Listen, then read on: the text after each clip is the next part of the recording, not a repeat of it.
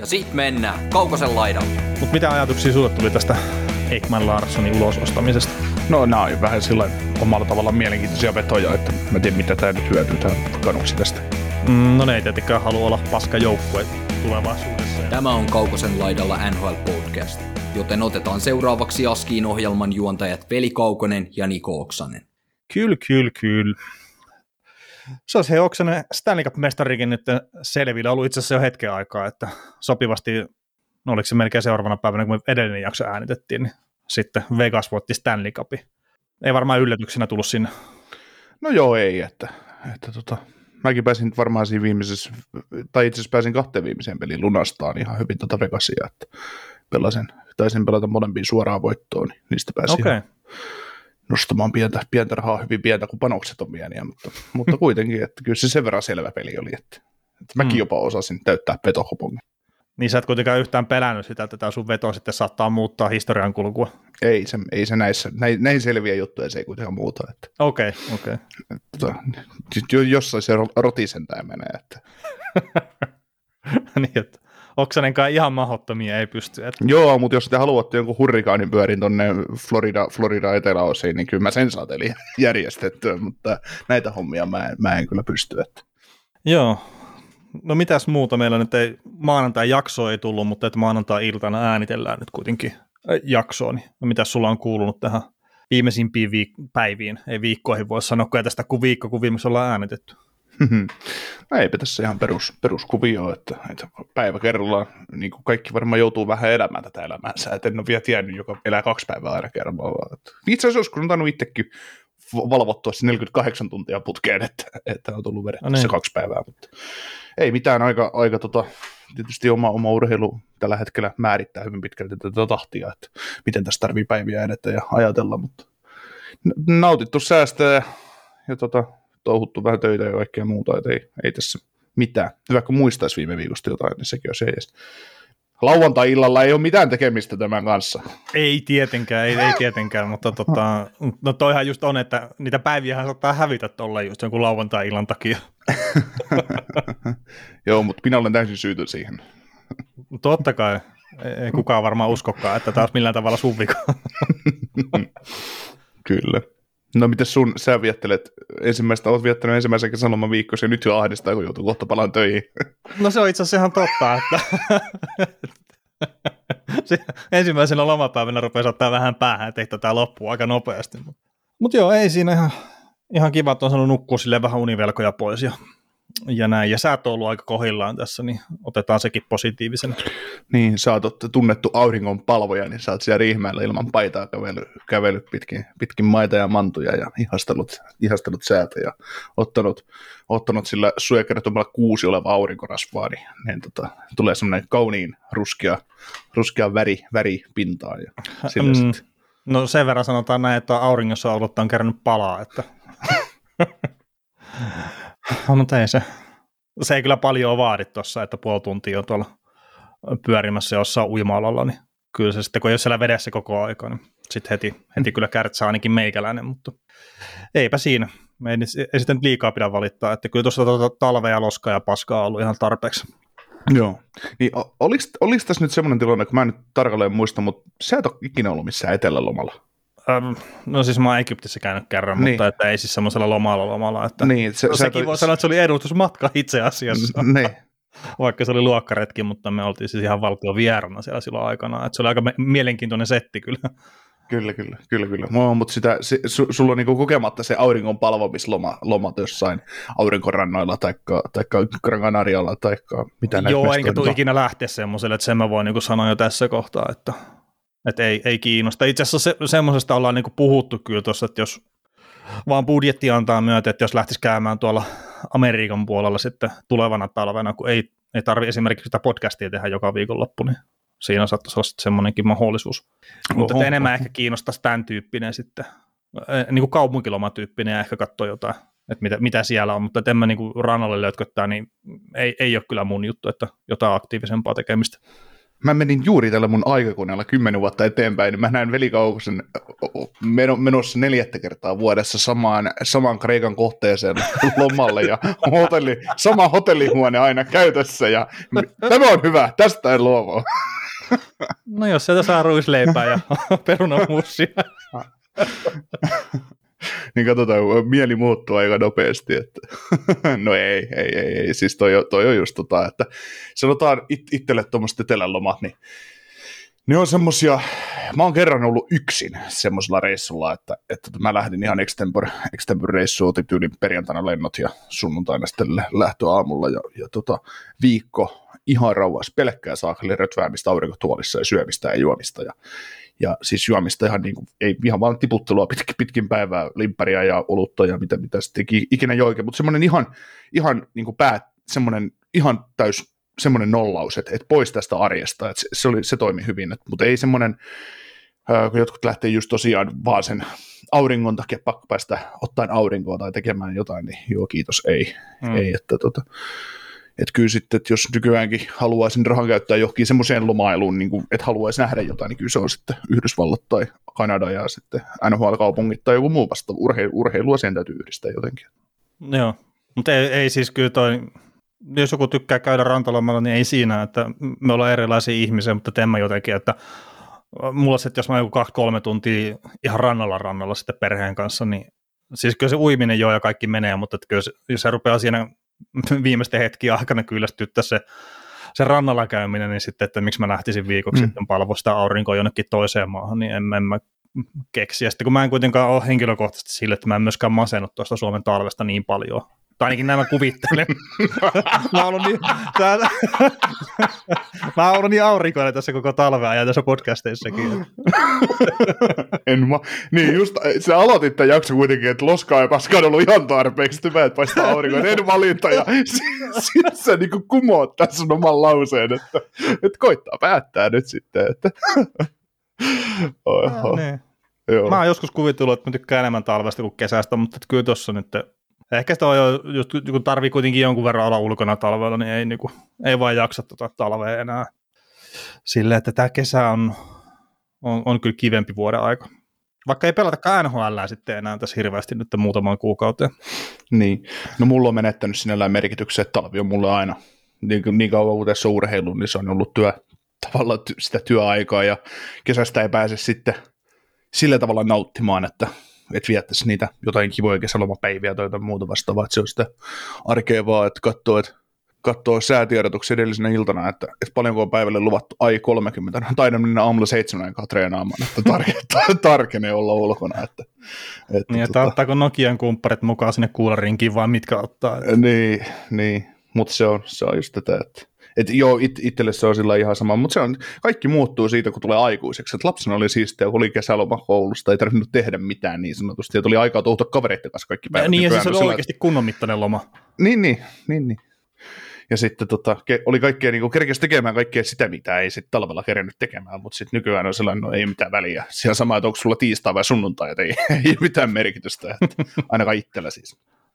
Mutta niin, meillä on varmaan jotain NHL-aiheitakin tässä kyllä tähänkin jaksoon jopa, että no, on, ei tarvii ihan loma, lomajuttuja kertoa pelkästään. Ei, ei tarvii, eikä, eikä suunnitelmia sitä, mitä, mitä meidän on kymmenen vuoden päästä tehdä tai tulevana talvena, mutta eikö, eikö tämä nyt ole vähän sellainen juttu, että tämä on meidän viimeinen tämmöinen, tämmöinen tota, offlineissa äänitetty jakso, joka tulee, tulee tota, ulos ja sitten kauden viimeinen, viimeinen setti onkin sitten tota, reilu viikon päästä lauantaina oleva live. No näin, tämä mun ymmärtääkseni nyt on, että että jos on joku toinen suunnitelma, niin mä en ole siitä tietoinen. Joo, Joo ei, ei munko mielestä meillä ole mitään muuta suunnitelmaa. Että tosiaan niin ensi lauantaina, niin, tai reilu viikon päästä lauantaina ensimmäinen, ensimmäinen seitsemättä, niin tätä livet käyntiin ja oli varmaan kello 18 aloitus, aloitus varmaan kuullaan sillä yleensä alo- aloiteltukin. Että, no, no somesta, vaan, niin. sovitaan niin, vaikka niin. Niin, että som, somesta saatte sitten tietää lisää näitä ajankohtia ja muuta, mutta YouTuben puolelle tosiaan mennään vähän, tota, kun vapaat markkinat käynnistyy ja draftit on käyty, niin mennään, mennään niitä läpi sillä kun tehtiin viime kesänäkin ja, ja tota, päätetään tämä kausi sitten sen osalta. Kyllä, mutta meneekö me nyt jo uutisiin sitten? Mennään. Joo, no tämä ensimmäinen uutinen me vähän spoilattiinkin, että Vegas voitti Stanley Cupin tuossa hy- hyvin alkuun, mutta ehkä jos jonkun mielenkiintoisen jutun heittää sieltä, niin tuo Jonathan Marshall, joka voitti Consmitin, niin on sitten ensimmäinen varaamaton pelaaja, sitten Wayne Gretzky, joka on voittanut kyseisen pystin. Ja oliko se joku seitsemäs tai kahdeksas, joku semmoinen tämmöisenkin mä näin, että monesko varaamaton pelaaja, mutta että mä vähän kyllä niin kuin väittäisin, että Marshall oli jopa niin kuin ainoa, joka tämmöinen niin kuin oikeasti varaamaton varaamaton. Mm. Kerta tuohon niin. Gretzky-hommankin liittyy se laajennus, ja silloin kun Gretzky on tullut Edmontonin kanssa tuohon NHL-nimiseen sarjaan, niin ammattilaispelaajia ei voinut varata NHL, minkä takia kun Gretzkillä oli jo ammattilaissopimus, niin sitä ei varattu ikinä NHL, minkä takia mm. se ei myöskään ollut tulokas. Ja sitten taas sitä ennen oli muutama vuosi silleen, että oli varaustilaisuuksia, mutta joukkueella oli omat tämmöiset kasvattijoukkueet, mistä sitten ilmeisesti ei kuitenkaan pystynyt varaamaan pelaajia. Et esimerkiksi Bobby Orr on tämmöinen. Että vaikka silloin kun Bobby Orr on tullut sarjaan, niin ollut varaustilaisuus, mutta se on Bostonin kasvatti, niin sitä ei ole tarvinnut varata, vaan se on Bostonin pelaaja. Että, että mä näytän niin nopeasti kattelin ja mulla jää vähän niin semmoinen fiilis, että Marshall on oikeasti tämmöinen ensimmäinen varaamaton pelaaja. Yllättääkö se sua, että Marshall on ensimmäinen varaamaton pelaaja, joka, joka voittaa Consmite? Mm, no tietenkin on tässä nyt jonkun verran tätä sarjaa pelattu, ja nyt sitten taas, että mä nyt en ihan jokaisen pelaajan historiaa katsonut tuosta hirveän tarkkaan läpi, että jostain 60-luvulta sitten oli kuitenkin sitä joo, joo, jaettu. Joo, mutta jos puhutaan nyt vaikka 90-luvun alusta alkaen, että kyllähän tähän NHL on tullut hyviä muitakin varaamattomia pelaajia. Mm, niin. Ja kuka, kuka muuten on paras varaamaton pelaaja tällä hetkellä NHL? Mm, niin. Nyt kun tuu mieleen näitä, mitä näitä varaamattomia pelaajia. Mm. No, Giordano on tietenkin jo yksi. Niin. Mutta no, ei tällä siis... hetkellä ole tietenkään enää oma uransa huipulla. Mutta tota, siis se, että yllättääkö se, niin no siis kyllä ja ei, että totta kai drafteissa tulee hutea, mutta että kyllähän tuohon aika paljon niitä pelaajia varataan tuohon sarjaan ja sitten kun niitä voi varata yli-ikäisenäkin ja tälleen, niin ja sitten on tämmöisiä kuin Fredrik Andersen, että se on kaksi kertaa varattu NHL, että ekana Karolainen toimesta ja sitten Anaheimin toimestuksessa on tekemään sopimusta Karolainaa. Mm. Niin onhan näitä, että siis kyllä ja ei, niin mm. sitten, että sitähän me voidaan keskustella, että oliko tämä oikea voittaja vai ei, niin mä olisin ehkä itse antanut Aikkelille, mutta öö, sekin, että Vegasin ylivoimasta ehkä kertoo sen, että siellä oli se Marsesold Aikkel, Stone, Hill, ja sitten, että jotkut nostaa myös Pietrangenokin mukaan, ja sekään ei ole välttämättä väärä nosto, mutta siellä oli niin selkeästi, siellä oli monta mahdollista konsumaatin voittajaa, ja sitten no Floridasta niin Katsakki ja toki Bobroski joo myös, mutta että siinä ne olikin ne niiden ehdokkaat. Mm. No tästä tulee tota, näitä varaamattomia pelaajia, ketä nyt on olisi viime vuosina vaikuttanut, niin Chris Kunitz, Artemi Panarin on esimerkiksi semmoinen kuin pelaa tällä hetkellä, joka on varaamaton. Ja... niin kuin Panari on teki suoraan sinne Chicagoon, joo. Niin, no sit... siellä on varmaan ehkä se paras tällä hetkellä. Sit, var... Niin, sitten Niklas Backström, maalivahti, oli myös varaamaton aikoinaan, mm. ja sitten jos miettii, niin Peter Stasnin Kolumbuksen uusi maalivahtivalmentaja myös. Kyllä, se menee hyvin tähän uutisiin kanssa. Martti, no, no. Martti Lua oli, oli varaamaton pelaaja. Ja Ihan ok oli. Pöri ja Salming. Sitten jos mietitään ihan niitä, periaatteessa ketä olisi voinut voittaa Consmightin, no tietysti Martti Lua. No, no, yksi, niin, yksi, niin, yksi mutta että mutta, voitti silloin. Juu, no sitten Detroitista Brian Falski. Se olisi mm. periaatteessa voinut olla semmoinen, mutta tietysti siellä oli vähän muitakin kavereita edessä, että, että aika, aika tota, Joo, Rafalski tota... menee siihen yhteen kaikkien aikojen kovimpaan SM joukkueeseen silloin. Joo, helposti. Adam Oates oli varaamaton pelaaja aikoinaan. Ja sitten maalivahdeista niin Eddie Pelfort, Curtis Joseph ja tällä hetkellä NHL hyvin vaikuttava Sergei Bobrovski. Niin, niin tota, että siinä oli tavallaan molemmissa joukkueissa näissä finaaleissa niin mahdollisuus siihen, että olisi mennyt undrafted mm. pelaajalle toi Consmite. Kyllä. Mutta en mä tiedä, tarvitsisi tähän nyt jäädä sen kuumemmin kiinni, että Vegas otti ansaitu Stanley Cupin ja oli pelillisesti niin, niin paljon kyllä Florida edellä, että ei, ei niin mitään jossittelua jäänyt siinä ja tietenkin Floridan porukasta on tullut sitä aika paljon näitä loukkaantumisuutisia, mitä siellä on ollut, että et, hetkinen Ekpadilla oli olkapää mennyt sieltä pari kertaa ja oliko sille jalassa joku murtuma ja Mm, no, aivotärähdyksen meni läpi vielä. No niin.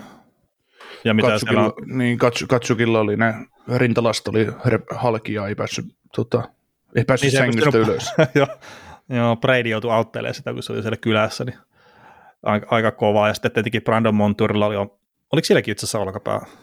olkapää Sa, jo, jo, joo, ja Kudaksella oli sitten myös omat juttusa, että Panthersin kapea puolustus, niin sitten siellä joku Forslingin ilmeisesti jollain tasolla kasassa. Niin, mm. niin, niin, Mutta mut sitten taas, että eihän me tiedetä Vegasin vammoja, ei ole kerennyt vielä kertoa niitä, että siellä on aika kovat mestaruusjuhlat ollut Las Vegasissa käynnissä. Ja niin, niin, ne on ottanut sitä puurutusainetta siellä sitten. Joo, Joo mutta ei, en mä ainakaan missään vaiheessa lukenut mitään, että mitä loukkeja Vegasilla oli. Että et joku semmoinen, että Stonein, Stonein jatko ylipäätään on aika vaakalaudella, että mitä hänen, hänen uransa kanssa on, että, että on, uh, joo, on se... edelleen aika pahasti loukkaantunut. Uh, joo, Joo, siis sen selkä on siinä kunnossa, että miten se Friedman oli, että se tulee jatkossakin olemaan sille in and out mm. line-upista, että, että välillä pystyy pelaamaan ja välillä ei pysty pelaamaan. Jotkut pelit oli näissä pudotuspeleissäkin näytti siltä, että niin mä veikkaisin, että se ei olisi ollut kyllä kokoonpanossa, jos ei olisi ollut pudotuspelit menossa. Mm, niin. No olisiko Ekbladi pelannut, jos olisi ollut pudotuspelit, että jos olisi ollut runkosarja siis. Ei, eikä Svanturikaan pelannut ja mm. ja näin, mutta nyt sen verran pakko ottaa Ekbladin kiinni, että kun se on jostain syystä tässä Suomen lehdistössä ollut ja mediassa ki, niin kuin aika paljonkin framilla siitä, että miten huonosti se olevinaan pelasi, niin ei ollut, ei ollut muuten tuon Panthersin paskin puolustaja mm. puolustuksellisesti. Että just esimerkiksi huomattavan paljon enemmän hehkuteltu Monturi näissä pudotuspeleissä, niin oli todella paljon enemmän kuin olla puolustuksellisesti. Mm. Ja Forslingi, mitä se otti joku yhdeksän maalia, oli finaalisarjaan pelkästään. Mm. Mutta ne on niitä taas, että odotusarvo on aina odotusarvo. Että, no, että, tota, no, no, no sit se, en mä sano, että on hyvin pelannut. Joo, joo, joo, siis joo mutta jo, mut siis, mut, mut tässäkin on just se, että Ekbladi, kun mielletään ykköspuolustajaksi tuossa joukkueessa, niin häneltä vaaditaan, vaaditaan tiettyä tasoa, ja, ja hän ei ollut välttämättä sillä tasolla, ja sitten taas Montuuria, niitä kuitenkin, kas, täytyy taas pakeissa on se ikävä, että niitä arvostella pisteiden kautta, ja se ei pitäisi aina mennä niin, että, että tota, just, mm. että Montuur, Montuurista nähdään ne viiva kikkailut Niin, kun pitäisi nähdä sitten, että se perutti sinne maalivahin syliin siinä esimerkiksi ratkaisevassa finaalissa Stonein ensimmäisessä maalissa, minkä mm. sekin alivoimalla. Mm. Niin kun Stone saa tulla siihen maalivahdin alueen rajalle ja nostaa maalin kattoon, niin terve. Ää, niin, ja sitten se vielä heittää mahalle ja sitten liukuu maalista ohi. Mm. niin no joo, mutta siis noin on noita ja siis Vegas on täysin Stanley Cupissa Anson, eikä mun mielestä Panthersia pidä niin liikaa parita, että ne pelasi upean kauden.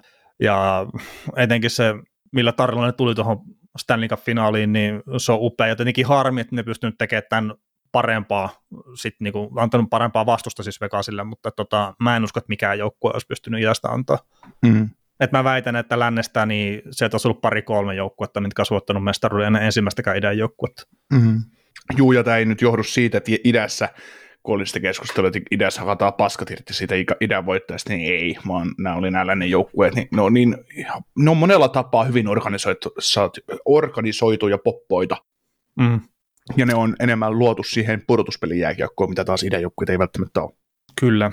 Mutta mitä oh. sitten toi lännen, lännen kestopettämys, eli Vancouver no. Canucks? no joo, tota, ehkä pieni yllätys, että Oliver Ekman Larsson ostettiin siellä sopimuksesta nyt sitten ulos ehkä tässä nyt voisi palata siihen keskusteluun, mitä ollaan käyty, että miksi tämä piti ylipäätään tämä kauppa aikanaan tehdä, mutta tota, nyt he päätyi tämmöiseen ratkaisuun, että, että tulevalle kaudelle tietenkin saa ison helpotuksen palkkaan, mutta että kyllähän sitä sitten jää niin kahdeksaksi vuodeksi tota altia jonkun verran, ja tietenkin toi Arizona Coyotes myös kärsii tästä jonkun verran rahallisesti, ja ehkä se, että sieltä menee se yksi palkkojen pidätyspaikka menee tuohon, on se Arizonalle ehkä se kaikkein suurin rangaistus. Okei. Okay. Joo, tämä oli Caffrenli tästä niin twiittasi silleen, että... Niin se venyy se palkkojen pidätys tavallaan pidemmälle. No siis neljä vuotta ne osti ulos siitä. Mutta että sitten tämä... Niin, niin mutta, mutta siis se, että kun aina kun sä neljä vuotta kun sä ostat ulos, niin kahdeksan vuotta se vaikuttaa palkkoihin, se ulososto no, palkkakattoon, niin onko se nyt sitten, niin se menee sillä samanlaista, että nekin on pidättänyt silloin palkkaa, niin nyt se palkanpidätys sitten jatkuu pidemmänä. Toki eihän tämä nyt, mitä, mitä heillä on hinta 300 tonnia, niin ei, se hinta ei ole ongelma, mutta se tosiaan, että nyt ei voi sitten kuin kahden, kahden pelaajan palkkaa pidättää seuraavat kahdeksan vuotta. Että. No joo, siis näin, näin mä oon sen ymmärtänyt, ymmärtänyt että mutta siis tämä on ollut tietenkin Arizonaltakin ihan tietoinen riski, ja ne on itse kyllä jää tästä voiton puolelle, että Vankuori maksaa to pääosan palkasta nyt sitten, että nämä maksaa pennejä, mutta tietenkin tuo palkan pidätyshomma sitten olisi jossain kohtaa todennäköisesti ollut niille tärkeä. Mm. Mutta mitä ajatuksia sinulle tuli tästä Ekman Larssonin ulosostamisesta? No nämä on vähän sillä omalla tavalla mielenkiintoisia vetoja, että mä tiedän mitä tämä nyt hyötyy tämä kanuksi tästä. Mm, no ne ei tietenkään halua olla paska joukkue tulevaisuudessa, ja sitten toi Ekman Larssoni ei ole oikein missään kohtaa sitten antanut ehkä sitä, ää, sitä panosta, mitä ne niinku kuvitteli saavansa siinä. No, no joo, joo, mutta siis, siis tota, just se, että että kun sä nostat monta kertaa sitä esiin, että kun tehdään joku ratkaisu, että viekö se tätä joukkuetta eteenpäin, niin ne veikö se tätä joukkuetta nyt eteenpäin, että ne ulosti tuolta yhden pakist, pakin joukkueesta ulos, ja, ja nyt niillä on Quinn Hughes, Tyler Myers, Philip Ronek sopimuksissa ensi kaudeksi, ja, ja tota, tietysti Takar Pullman ja äh, Ethan Bierun RFA ja, ja tota, näin, niin ja että Ethan Pierrekin on pitkään poissa nyt sitten vielä. Niin, ja on tuo Travis Dermottikin vielä RFA-statuksella, että, että tavallaan, että nyt, siis tavallaan, että jos näin nyt yrittäisi ensi kaudella menestyä, niin tästä on sillä niin tavalla yrittää hyötyä. todennäköisesti. Niin, ensi kauteen pistää, mm. pistää ropoja kiinni, että siihen, siinähän ne hyötyy tosi paljon tästä ulosostosta, mutta sitten taas, sit taas se, että no ei tämä nyt ihan raja, raja Sutter Jack Paris asteikolle mene tämä tavallaan palkan syöminen, mutta... Niin mutta siis mun tota... mielestä tämä on täysin looginen Vancouver-tason ratkaisu. Mm. silloin, niin. kun ne, silloin kun ne oli, me puhuttiin silloin vuosi vai kaksi sitten, varmaan kaksi vuotta sitten itse kerta, kun tämä, on kaksi vuotta pelannut tämä Eikman Larsson tosi joukkueessa, tai kaksi kautta, niin mm. me puhuttiin sitä, että nyt niin kuin, olkaa kärsivällisiä, odottakaa ne paskasopimukset loppuun, sitten tulee sitä palkkatilaa ja sitten pystyy lähteä rakentamaan tämä joukkuetta.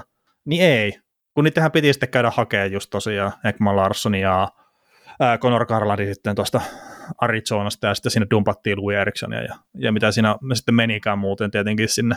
Mm. Et piti käydä täyttää se palkkakatto ja sitten taas ollaan tässä samassa tilanteessa. Nyt tämä Oravan pyörä lähtee uudestaan, että ostetaan Ekman Larssonin ulos, että varmaan jos mun pitäisi jotakin veikata, niin seitsemän kertaa seitsemän menee jonnekin Dimitri Orloville.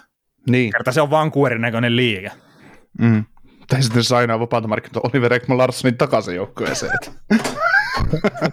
Seitsemän kertaa se. Sulet. No niin. Kai siinä on joku sääntö, että sitä ei saa tehdä, mutta et siis niin, just Vancouveria, just Vancouveria varten sellainen sääntö on tehty, että älkää sainako sitä pelaajaa sitten takaisin, joka, jonka te olette just ulos. Ja, niin. Mm. Mutta Joo. tämä jotenkin on niin kuin Vancouverin näköistä, että tuntuu, että tässä koko hommassa ei ole ollut semmoista niin isoa punaista lankaa. Mm.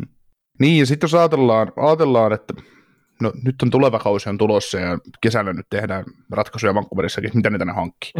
Niin, sitten jos mietitään, niin, no joo, ihan sam, ihan, Koska se on Vancouveria myös. Joo, joo, mutta siis tota, kun katsotaan vaikka kautta 24-25, eli mennään vuosi eteenpäin, niin niillä on nyt, kun vielä ei ole yhtään sopimusta tehty tälle, niin tavallaan jatkosopimuksia pelaajien kanssa tehty, mm. niin niillä on nyt palkkoja käytetty se 49 miljoonaa.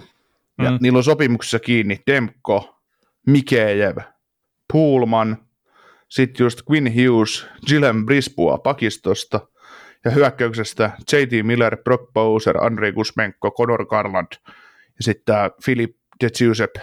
Mm. Niin tota, on käyttänyt 50 miljoonaa näihin. Niin eikä tossakin siis, no huoneja ja huoneja on, joo siis, no just Bowser, Kusmenko, Garland, Miller, niin joo, Mä uskon, että Milleristä saadaan enemmän irti nyt kyllä tota, alaisuudessa, mutta kyllähän siellä se Elias Pettersson pitää saada siihen jatkoon vielä. Joo, joo, totta kai. Mutta tota, tai no niin, mitä nyt, jos mietitään nyt Milleriäkin, niin se on nyt 161 peliä pelannut kahteen viime kauteen tehnyt se 170 pistettä, että en tiedä, että mitä siltä voi enää odottaa, mutta No mutta parempaa tota, kuin viime kauden alussa. Niin, niin, niin, silloin kun peleillä oli vielä merkitys. Mutta tota, joo, antoi niin hyökkäys, no neljä hyökkääjää, ketkä oli sopimuksessa kaudelle 24-25, niin onhan siinä tavallaan top, no en mä usko, että Bowser tuo tulee jatkaa, että se tulee kauppaamaan enemmän tai myöhemmin tuolta pois vielä tämän nykyisen sopimuksessa alla, mutta sitten se, että että jos ajattelee Guzmenko, Karlan, J.T. Miller, niin kyllä siinä top 9 on jo kolme ihan hyvää kaveria ja jopa, jopa top 6, että, että tota, just se, että... Niin ja siis Karlalista sanoo huhujen mukaan edelleenkin nämä yrittää päästä eroon ja todennäköisesti joutuvat maksamaan sitä, että pääsee sitä eroon. Mm. Ja koska Sekin Vancouver, niin varmaan maksavat sitten vielä ihan hyvää hinnan siitä, että pääsee eroon. Kauppasen, kauppasen Tampa Bayhin ykköskierroksen varausvuoron kanssa. Mm, vaan koska, pidätyksellä. Niin, vaan koska me koetaan, että tämä on fiksu ratkaisu. Niin. Joo. Mitäs Oliver Ekman Larssonin jatko-uran kannalta NHL? Kyllä NHL-sopimuksen tulee kesällä saamaan, mutta, mutta tota, mikä joukkue voisi olla semmoinen, mikä kokeilisi Ekman Larssonia? No joo, siis tietenkin tämä, no läppänä tuli ensimmäisenä mieleen, että eiköhän joku Tampa piste liikan minimillä sen kiinni. Hmm. Ö, mutta siis onhan tuolla noita joukkueita, mitkä tarvii puolustajia, ja, ja Panthers on esimerkiksi yksi niistä, mutta tota, siis uskon, että tulee saamaan, saamaan sopimuksen, mutta että pitää kyllä sitten ottaa semmoiseen kolmas parin rooliin ja aika suojattu, että, että no, mä, nyt... no, no, mä keskeytän nyt sut ja Juu, sanon näin, että jos, jos, hän, jos hän tekee semmoisen kolme kertaa kolme puoli miljoonaa ja sitten joku ne, joukkueen nelospakki, eli kakkospari se tavallaan huonompi jätkä, niin sitten se voi olla semmoinen ihan toimiva välimallin ratkaisu, just toki Panthersi esimerkiksi.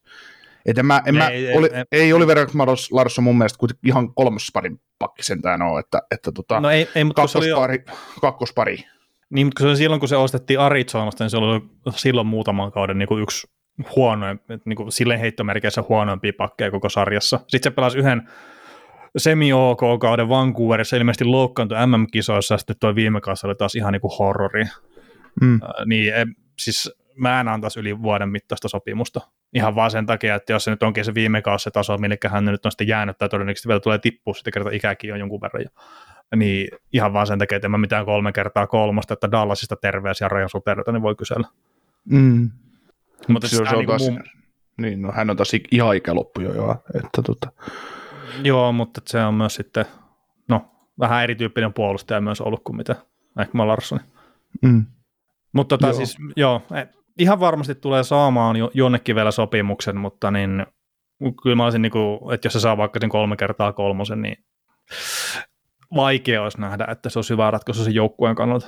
ah, Ellei tässä nyt ole sitten jotain semmoista uutta ilmene hänen loukkaantumissa tai jotakin, että, että minkä takia sitten voisi kuvitella, että se taso yllättäen palautuukin taas. Okei, ei siinä. Vuoden sopimus 750 tonnia Tampa ja sitten ihmetellään, kun jaa, täällä on tämmöinen. Että... Hedmanin pakkitarina toimii. Niin, kas kummaa, että ai, sitten Norris ensi kaudella. Ja... Mutta joo, siis on, on, Niin. no, onhan tässä nyt varmaan liikakin nekailua kerta, kyllähän se niin kuin Vancouverinkin viime kaus, se oli sekaava. Ja sitten, että minkä verran se vaikuttaa negatiivisesti noihin pelaajiin, niin sekin on tota, tietenkin yksi juttu, ja se pelasi sen parikymmentä minuuttia tuossa viime kaudellakin keskimäärin, niin kyllähän on vielä kakkosparin minuutit, mutta että just ehkä niin kuin pienempään rooliin vaan selkeästi pitäisi saada, kuin mitä se on ollut. Mm. Tai sitten Niin vaan parempaa ympäristöä, että just joku Karolina ympäristö, niin en mä tiedä, miten hyvin se toimisi Ekman Larssonille. No niin, ja sitten jos mietitään, mietitään aina, kun, kun pelaajien odotukset menee aina sen mukaan sen, mikä se palkkanauha on, niin jos sä oot kahden miljoonan pakki, niin sä saat huseerata tuo joukkueen käännövallis käytännössä mitä tahansa, että sä saat mennä lämäämään omaa maalivahtia kohden alivoimalla, niin, ja se, ei sit voi odottaa enempää sitä pakilta, niin sitten kun Ekman Larsson on pelannut sille kuuden miljoonan palkalla, vai millä se pelasi tuolla, tuolla, tuolla, tuolla Vancouverissa, kun mitä toi siltä sitten söikä toi Coyotes, niin, niin, niin, niin, totta kai sä odotat siltä, että se, on, se pelaa laadukasta jääkiekkoa ja näin, ja, ja näin, ja sitten kaikki totesi, että kun ei se pysty pelaamaan ykköspari, ykkösparissa ja sitten kakkosparissa tekee tiukkaa, mutta sitten jos se on kolmen miljoonan pakki, niin ajattelumalli muuttuu pelaajasta ja näin, ja sitten se, että mitä hän, toikin hän nyt saa sit, saa tota, se 2,5 miljoonaa melkein per vuosi edelleen rahaa, Mm. tuolta, kun sopimus on ulosostettu, niin hän voi tehdä sen kahden tai kolmen miljoonan lapun, ja sitten se voi, voi näyttää sen lapun kanssa taas yllättävän hyvältä, kun se pystytään laskemaan semmoiseen rooliin, palkanmukaiseen rooliin tavallaan. Niin, kyllä, mutta jäädään seuraamaan, että, että miten tämä, tämä Joo. homma sitten. Tai että hyvä sanoa, että jäädään seuraamaan, kun se, että tuleeko ensimmäinen seitsemättä Ekman Larsson sopimus sitten. Tulee, tulee, totta kai. Miksei tulisi? Nee. Me, katsotaan, kun, katsotaan, kun mennään tästä Calgary Flamesin seuraavaksi, niin Flamesista on tullut näitä huuja, että no, Hanifin on kaupan, niin ne kauppaa Mm. sen jokin, saa hemmetin hyvän palautuksesta, ne tekee Oliver Ekman-Larssonille neljä kertaa seitsemän, ja joo, taas se leftin pakki, mikä me haluttiin tähän joukkueeseen, että, että tota, me koettiin, että tämä on hyvä ratkaisu, että no ei, niin. ei, mutta tota, tosiaan niin Flamesissa Ryan Huska on tullut tota, päävalmentajaksi sitten joukkueeseen. Joo, se viime jakson loppu jotenkin sitä ehkä heiteltiin.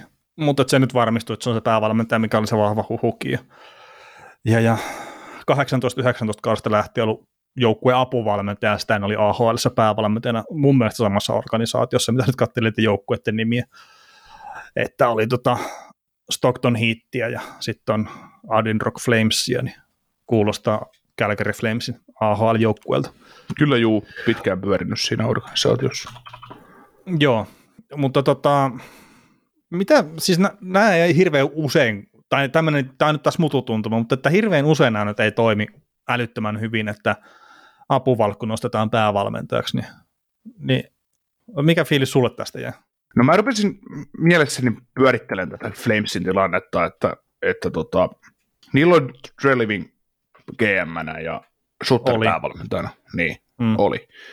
Trev Living Mäkeen, niin otetaan apulais tilalle, ja sitten pääval- apulais, apula, apulais, apulais paikalta GMX noussut Greg Conroy palkkaa valmennustiimistä apuvalmentajan olleen kaverin päävalmentajaksi. Eli kun tehdään muutoksia organisaation, niin kuin urheilupuolelle, niin toimistoon kuin penkin taakse, niin yleensä muutoksia tehdään siksi, että halutaan mu- muutosta siihen, mitä mm. siellä jäällä tapahtuu. Niin mitä muutosta se on, että jos organisaatio jatkaa täysin samalla polulla, missä se on ollut ennenkin. Se, että se nimi siellä muuttuu, niin näähän on aina kato ylempää oppineita nämä kaverit lähtökohtaisesti. Niin, no, mutta eihän se välttämättä meinaa sitä, että ne näkee asiat samalla tavalla kuin se, mikä se aikaisempi ei, esimies ei, siinä ei, on tie, ei tietenkään, mutta siis se, että sä oot ollut, sä oot ollut niiden opissa, ja jos me nyt ajatellaan mm. esimerkiksi sitä, että et, et Bill Sido toimii Jarmo Kekäläisen vasempana tai oikeana kätenä pitkään erilaisissa pesteissä NHL.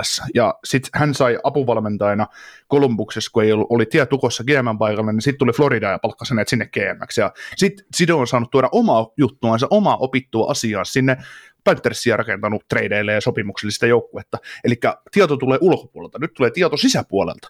Niin mm. sillä että et voiko se joukkue muuttua siinä vaiheessa ihan, ihan merkittävästi, tai tulla semmoista sykähdyttävää äh, tavallaan esitystä siihen, että joo, että niin kuin tässäkin on sanottu, että Greg Conroy on sanonut, nämä on ihan fiksu juttu, kun se, hänkin puhuu siitä, että joo, että hän tuntee organisaatio ja pelaajat ja kiva juttu tälleen, ja sitten sama kun nyt tuli tämä Raja, Raja Huska päävalmentajaksi, joka varmasti on hyvä kaveri, niin joo, mä tunnen pelaajat näin, niin no, miltä se tuntuu, että te olette vetänyt viime kauden tavallaan vihko, se on ollut erilaisia ongelmia, niin, niin kuin päävalmentajan tai joukkueen sisäisen mm. harmonian tai muun suhteessa, niin nyt on sitten se tasaisen sama kaveri, joka siellä ennenkin on pyörinyt, niin joka on tavallaan kuin apuvalmentaja tehtävä on kuitenkin olla se opettaja sille pelaajalle, semmoinen, joka näyttää sulle kädestä pitää niitä juttuja, ja päävalmentaja on se auktoriteetti, tai näin mä sen miellän, niin nyt on sillä että sitten sen mukavan kaverin täytyisi olla sitten se auktoriteetti, niin katsoiko ne pelaajat sillä että mitä sä nyt ei oikeasti selität siellä edessä, että niin kuin just, vähän niin kuin, te, näin, näinhän se nyt ei välttämättä mene, mutta tämä on se mielikuva tavallaan, mikä mulla on päässä.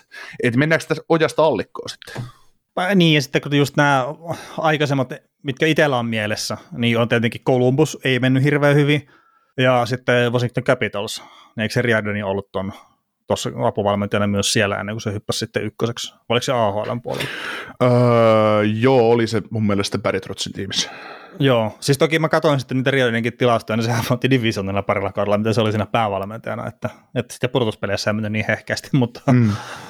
Mutta tota, siis jotenkin lähtökohtainen ajatus on vaan just se, vähän niin kuin sullakin, että, että voiko tämä toimia. Ja sitten just, että tietämättä yhtä, että minkälainen apuvalmentaja on, on ollut, mutta että voiko sen vetää samaa roolia sitten päävalmentajan. Mm. Ja sitten eten... on samat. Niin, ja sitten etenkin kun Ryan Huska on hoitanut tässä organisaatiossa alivoimaa ja puolustusta, mm. niin sitten taas joo, alivoima on ollut hyvä noilla, mutta sitten taas mä jotenkin näkisin, että valmentajan täytyisi olla se hyökkäysidentiteetti aina. Mutta kyllähän hän nyt varmaan senkin hommaa, ettei se nyt, niin. No, Peritrotsilla on hieno hyökkäyspelisysteemistä taas, että No, mutta ei sitä puhuta hyökkäyspelisysteemin kautta, mm, vaan niin, se, että ei, se puolustus ei. toimii. Niin, niin, niin.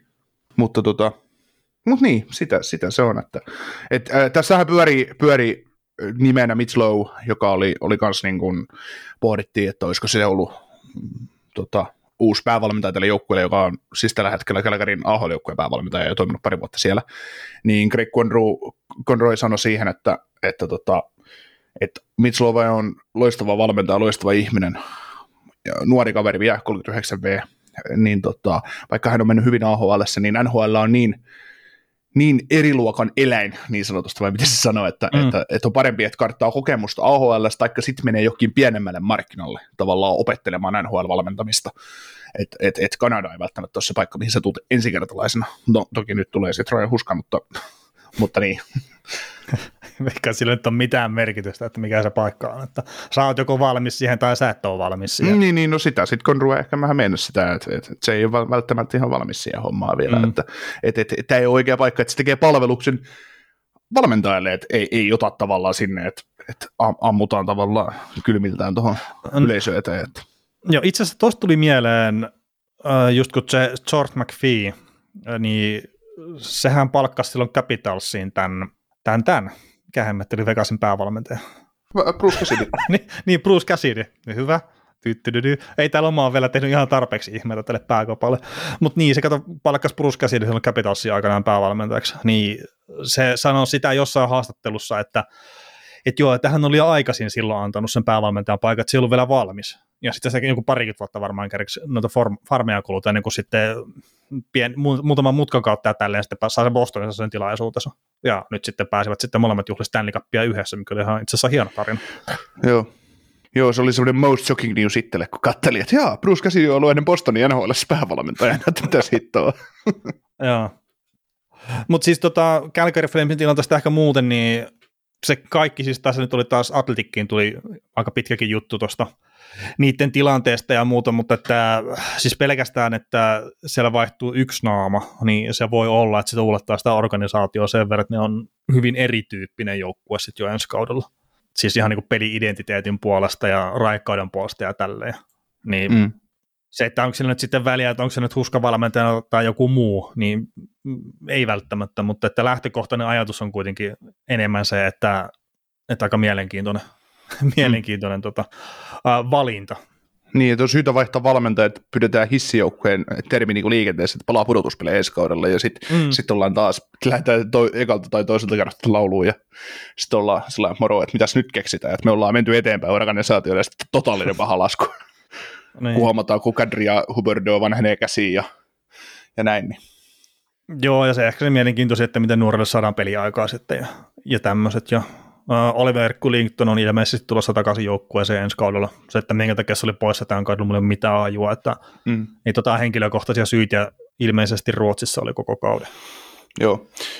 Mites, no toi Kyllingtonin on myös sellainen asia, että kun saa Kyllingtonin takaisin, niin se helpottaa ehkä se Hanifinin kauppaamista, jos Hanifinin ne huut pitää paikkaa, mitä on, että hän ei olisi valmis tekemään jatkosopimusta. Ja sitten taas kun mäkin mietin asiaa, kun on se Lindholm ja Hanifin, molemmat on pelaajia, joilla nyt mm. käynnistyy viimeinen sopimusvuosi, niin ää, molemmat paki, molemmat, toinen sentteri tietysti toinen pakki, niin, niin molemmat on sellaisia pelaajia, että haluatko sä edes iskeä heihin kiinni tavallaan mitään kasivuotisia lappuja, niin Hanifin 4,9 palkalla, niin, niin tota, hänestähän on sa, sa, saatavissa jumalainen palautus mar, ma, marketilla ja, ja tota, mm. joku just taas, mä heitän se Floridan tuohon, että tota, se Floridaan taikka, tai just joku no, mitä Dallas voisi kaivata sitä. Ja... Että just Floridakin, että mitä niillä on tarjota Hanifinin tasasta puolustajasta vaihdossa. Niin, kyllä varmaan jotain prospekteja täytyy, täytyy miettiä. Tai... No, niin, mutta että kun se, se puuli on ihan täysin tyhjä ja että monta varausvuoroa siellä on enää seuraavan kymmenen vuoteen käytettävissä ja kaikkea mm. muuta. Niin... No ei, joku Sam Reinhardt päittäin. Niin. En mä tiedä. Siis, äh, siis tietysti Hanifin, millaiseksi pakiksi me se mielletään, että onko se, onko se ykköskorin pakki NHL vai onko se kakkosparin pakki, että, että tota, no, mä, Hanifin on laadukas. Pu- silleen. Joo, niin, niin sitä just, että, että kun Anderson on ykkösparin puolustaja, mutta mä, että se Hanifin, niin Hanifin ja Anderson toimii hyvin ykkösparina, mutta onko Hanifin sitten taas se puolustaja välttämättä, minkä, minkä niskaan sä pistät koko, koko pakisto, niin ei välttämättä. Niin, no ei se ehkä joukkue ykköspakki pitäisi olla.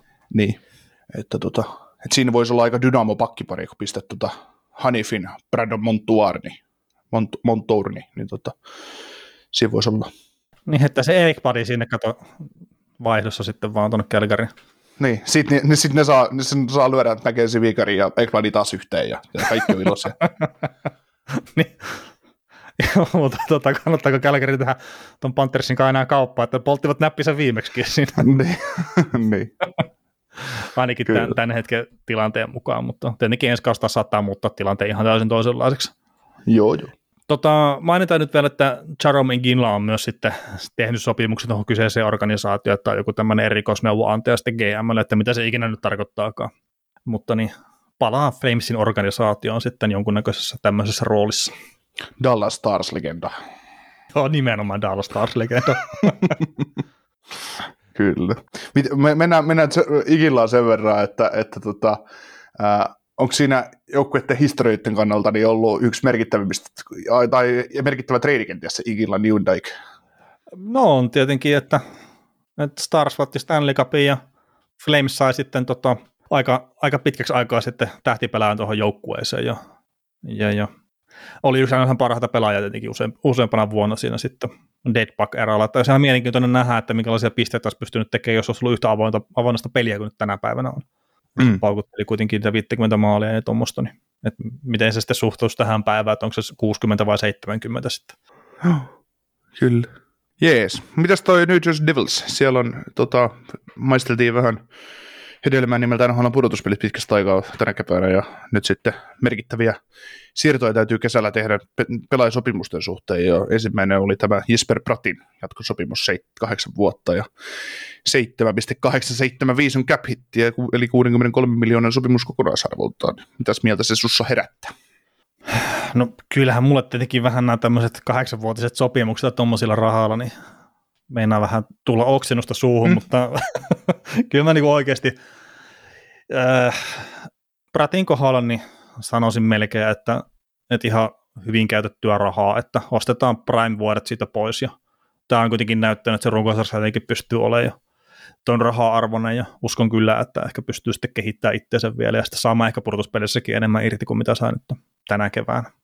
Joo. Mutta oikein, että jos se kehittyy pisteiden valossa tosta vielä, mitä se nyt näyt, tällä hetkellä on, että 73 pistettä kahdella peräkkäisellä kaudella, että jos 90 pistettä, niin halpa lappu jo sitten. Mm. Mutta ei ole tietenkään joku se ykkösyökkäjä missään nimessä, että kyllähän se on Jack Hughes. Joo, joo, ehdottomasti. Ehdottomasti. Joo, kokonaisuudessa aika hieno tilanne toi Devilsi nyt, että kärkisentterit on kiinni ja yksi huippulaita on pitkässä sopimuksessa kiinni ja nyt sitten vielä toi Timo Majeri tuosta sopimukseen, niin, niin tota koko käytännössä top 6 on, on kiinni sitten jo, että, että tota, mm. hyvä, hyvällä mallilla on. Niin, jos se miettii, että siinä on Hughes ja Pratti olisi parina ja sitten Hissier ja Mayer toivottavasti olisi parina kakkosketjussa, niin sitten voisi etsiä sen sopivan kolmannen kaverin molempiin ketjuihin. Mm. Mutta se on se on Repalatikin, mikä toimisi ehkä ihan hyvin tuossa myös Hissierin kanssa. Mm. Että onko Dawson Mercer sitten kolmos, kolm, kolmoskentäsentteri sentteri laituri vai, vai on, meneekö hän sitten Hughesiin Prätin kanssa, onko vähän lilliputtikenttä sitten se ykkönen siinä vaiheessa. Mutta. Nä, niin, tosi jos Dawson Mercer pystyy pitämään kolmosketjussa, niin se on kyllä aika, aika iso juttu. Mutta tota, joo, siis tuo Prätin sopimus, niin ei, ei, ei ole siitä mitään sille isosti pahaa sanottavaa, että että on ehkä mun mielestä aika niin aliarvostettukin pelää tuossa NHL vielä, että et ei, ei kerran oikein niitä otsikoita ja muita, ja oli kuitenkin viime kaudellakin oli niitä otteluita, missä oli ihan selkeästi Davisin paras hyökkäjä, ja se on aika paljon sanottu, kun miettii, minkälaisia seppiä tuossakin joukkueessa on ollut. Kyllä. Tai on, ei pelkästään on ollut. Mm. Mutta Jos ajatellaan, se, niin. Ei, siis mä olin vaan menossa tuohon Timo että on tietenkin se seuraava iso kysymys, että saako sille sen sopimuksen. Että. Mm. Mutta että mutta jos, a, joo, joo, mutta jos, oli varmaan siitä vielä jotain. No joo, ei kun piti vaan siihen Maierinkin vielä mennä, mennä jo, että, että jos ajatellaan, että sulla on Maier, Brad Hughes ja Hissier, kaikki on.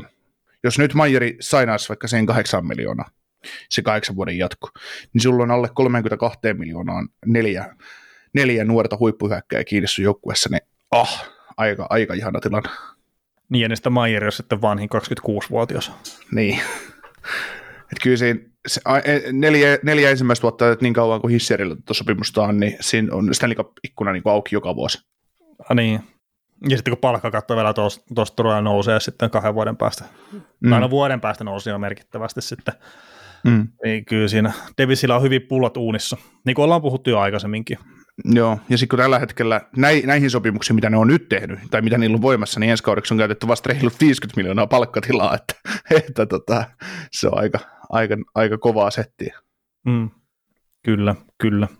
Uh, ehkä se Majerista voi mainita, että, että seura nyt on ottanut tämän välimieshomman tähän, tähän mukaan mun ymmärtääkseni, mutta että mä oon vähän siinä käsityksessä, että tämä on myös vaan sitten oikeuksien suojaamisjuttu, että, että siellä on Fitzgerald on sitä mieltä, että saadaan se kahdeksan vuoden sopimus hoidettua Mayerin kanssa, ja se on aika harvinaista, että tämmöistä puhutaan julkisuuteen ylipäätään, yksi sopimus on julkistettu, niin uskotaan siihen, että Mayer tuolla jatkaa, ja Davisille myös hyvällä lapulla sitten, että, että tuskin tarvii mitään ysiä, että, että eiköhän se kasin kertaa kasi tyyppinen tuo ole sitten, veikkaisin itse. Joo, joo, Kaikki joo. sen alle on sitten tietenkin, tietenkin hyvä. Juuri näin, juuri näin. Ja siis to, to, toki toi, mitä Vitskarot sanoi, niin pelaajan RFA, kaikki tietää mikä homma, niin kyllä se periaatteessa voi ihan suoraan puhuakin siitä, että mitä tässä nyt haetaan. Että, mm. että, tota. Joo, joo, totta kai, mutta että sitten, että sanotaan just vähän sillä että, että neuvottelut on hyvin jienne, että, että on vahva usko siihen, että saadaan sopimus aikaan, niin sehän ei, jos haluaisit, niin yrittää tehdä sopimusta sen kanssa. Niin, mä en kyllä tiedä, mistä tässä sitten painitaan esimerkiksi, että, että tota, onko se sitten joku... No niin, niin, mutta siis se, että onko se cap hit sitten 7,7 vai 8 miljoonaa, niin on, onko se oikeasti painiminen, että mennäänkö se sitten jo näihin, paljonko sä saat signing bonusta ja kaikkea muuta, koska esim. Pratille maksetaan signing bonuksia järkyttävä määrä. Se saa puolet signing bonuksena. Niin, jos miettii esimerkiksi, että Jack Hughesilla ei ollut kuin ekalle kaudelle kaksi miljoonaa. Ei, niin. ei ole muita signing bonuksia sillä, niin Jesper Pratin kanssa esimerkiksi mä en ihmettele yhtään, että kun sillä oli edellisetkin sopimusneuvottelut aika pitkät, että, että just tuolla signing bonuksilla on ollut merkitystä.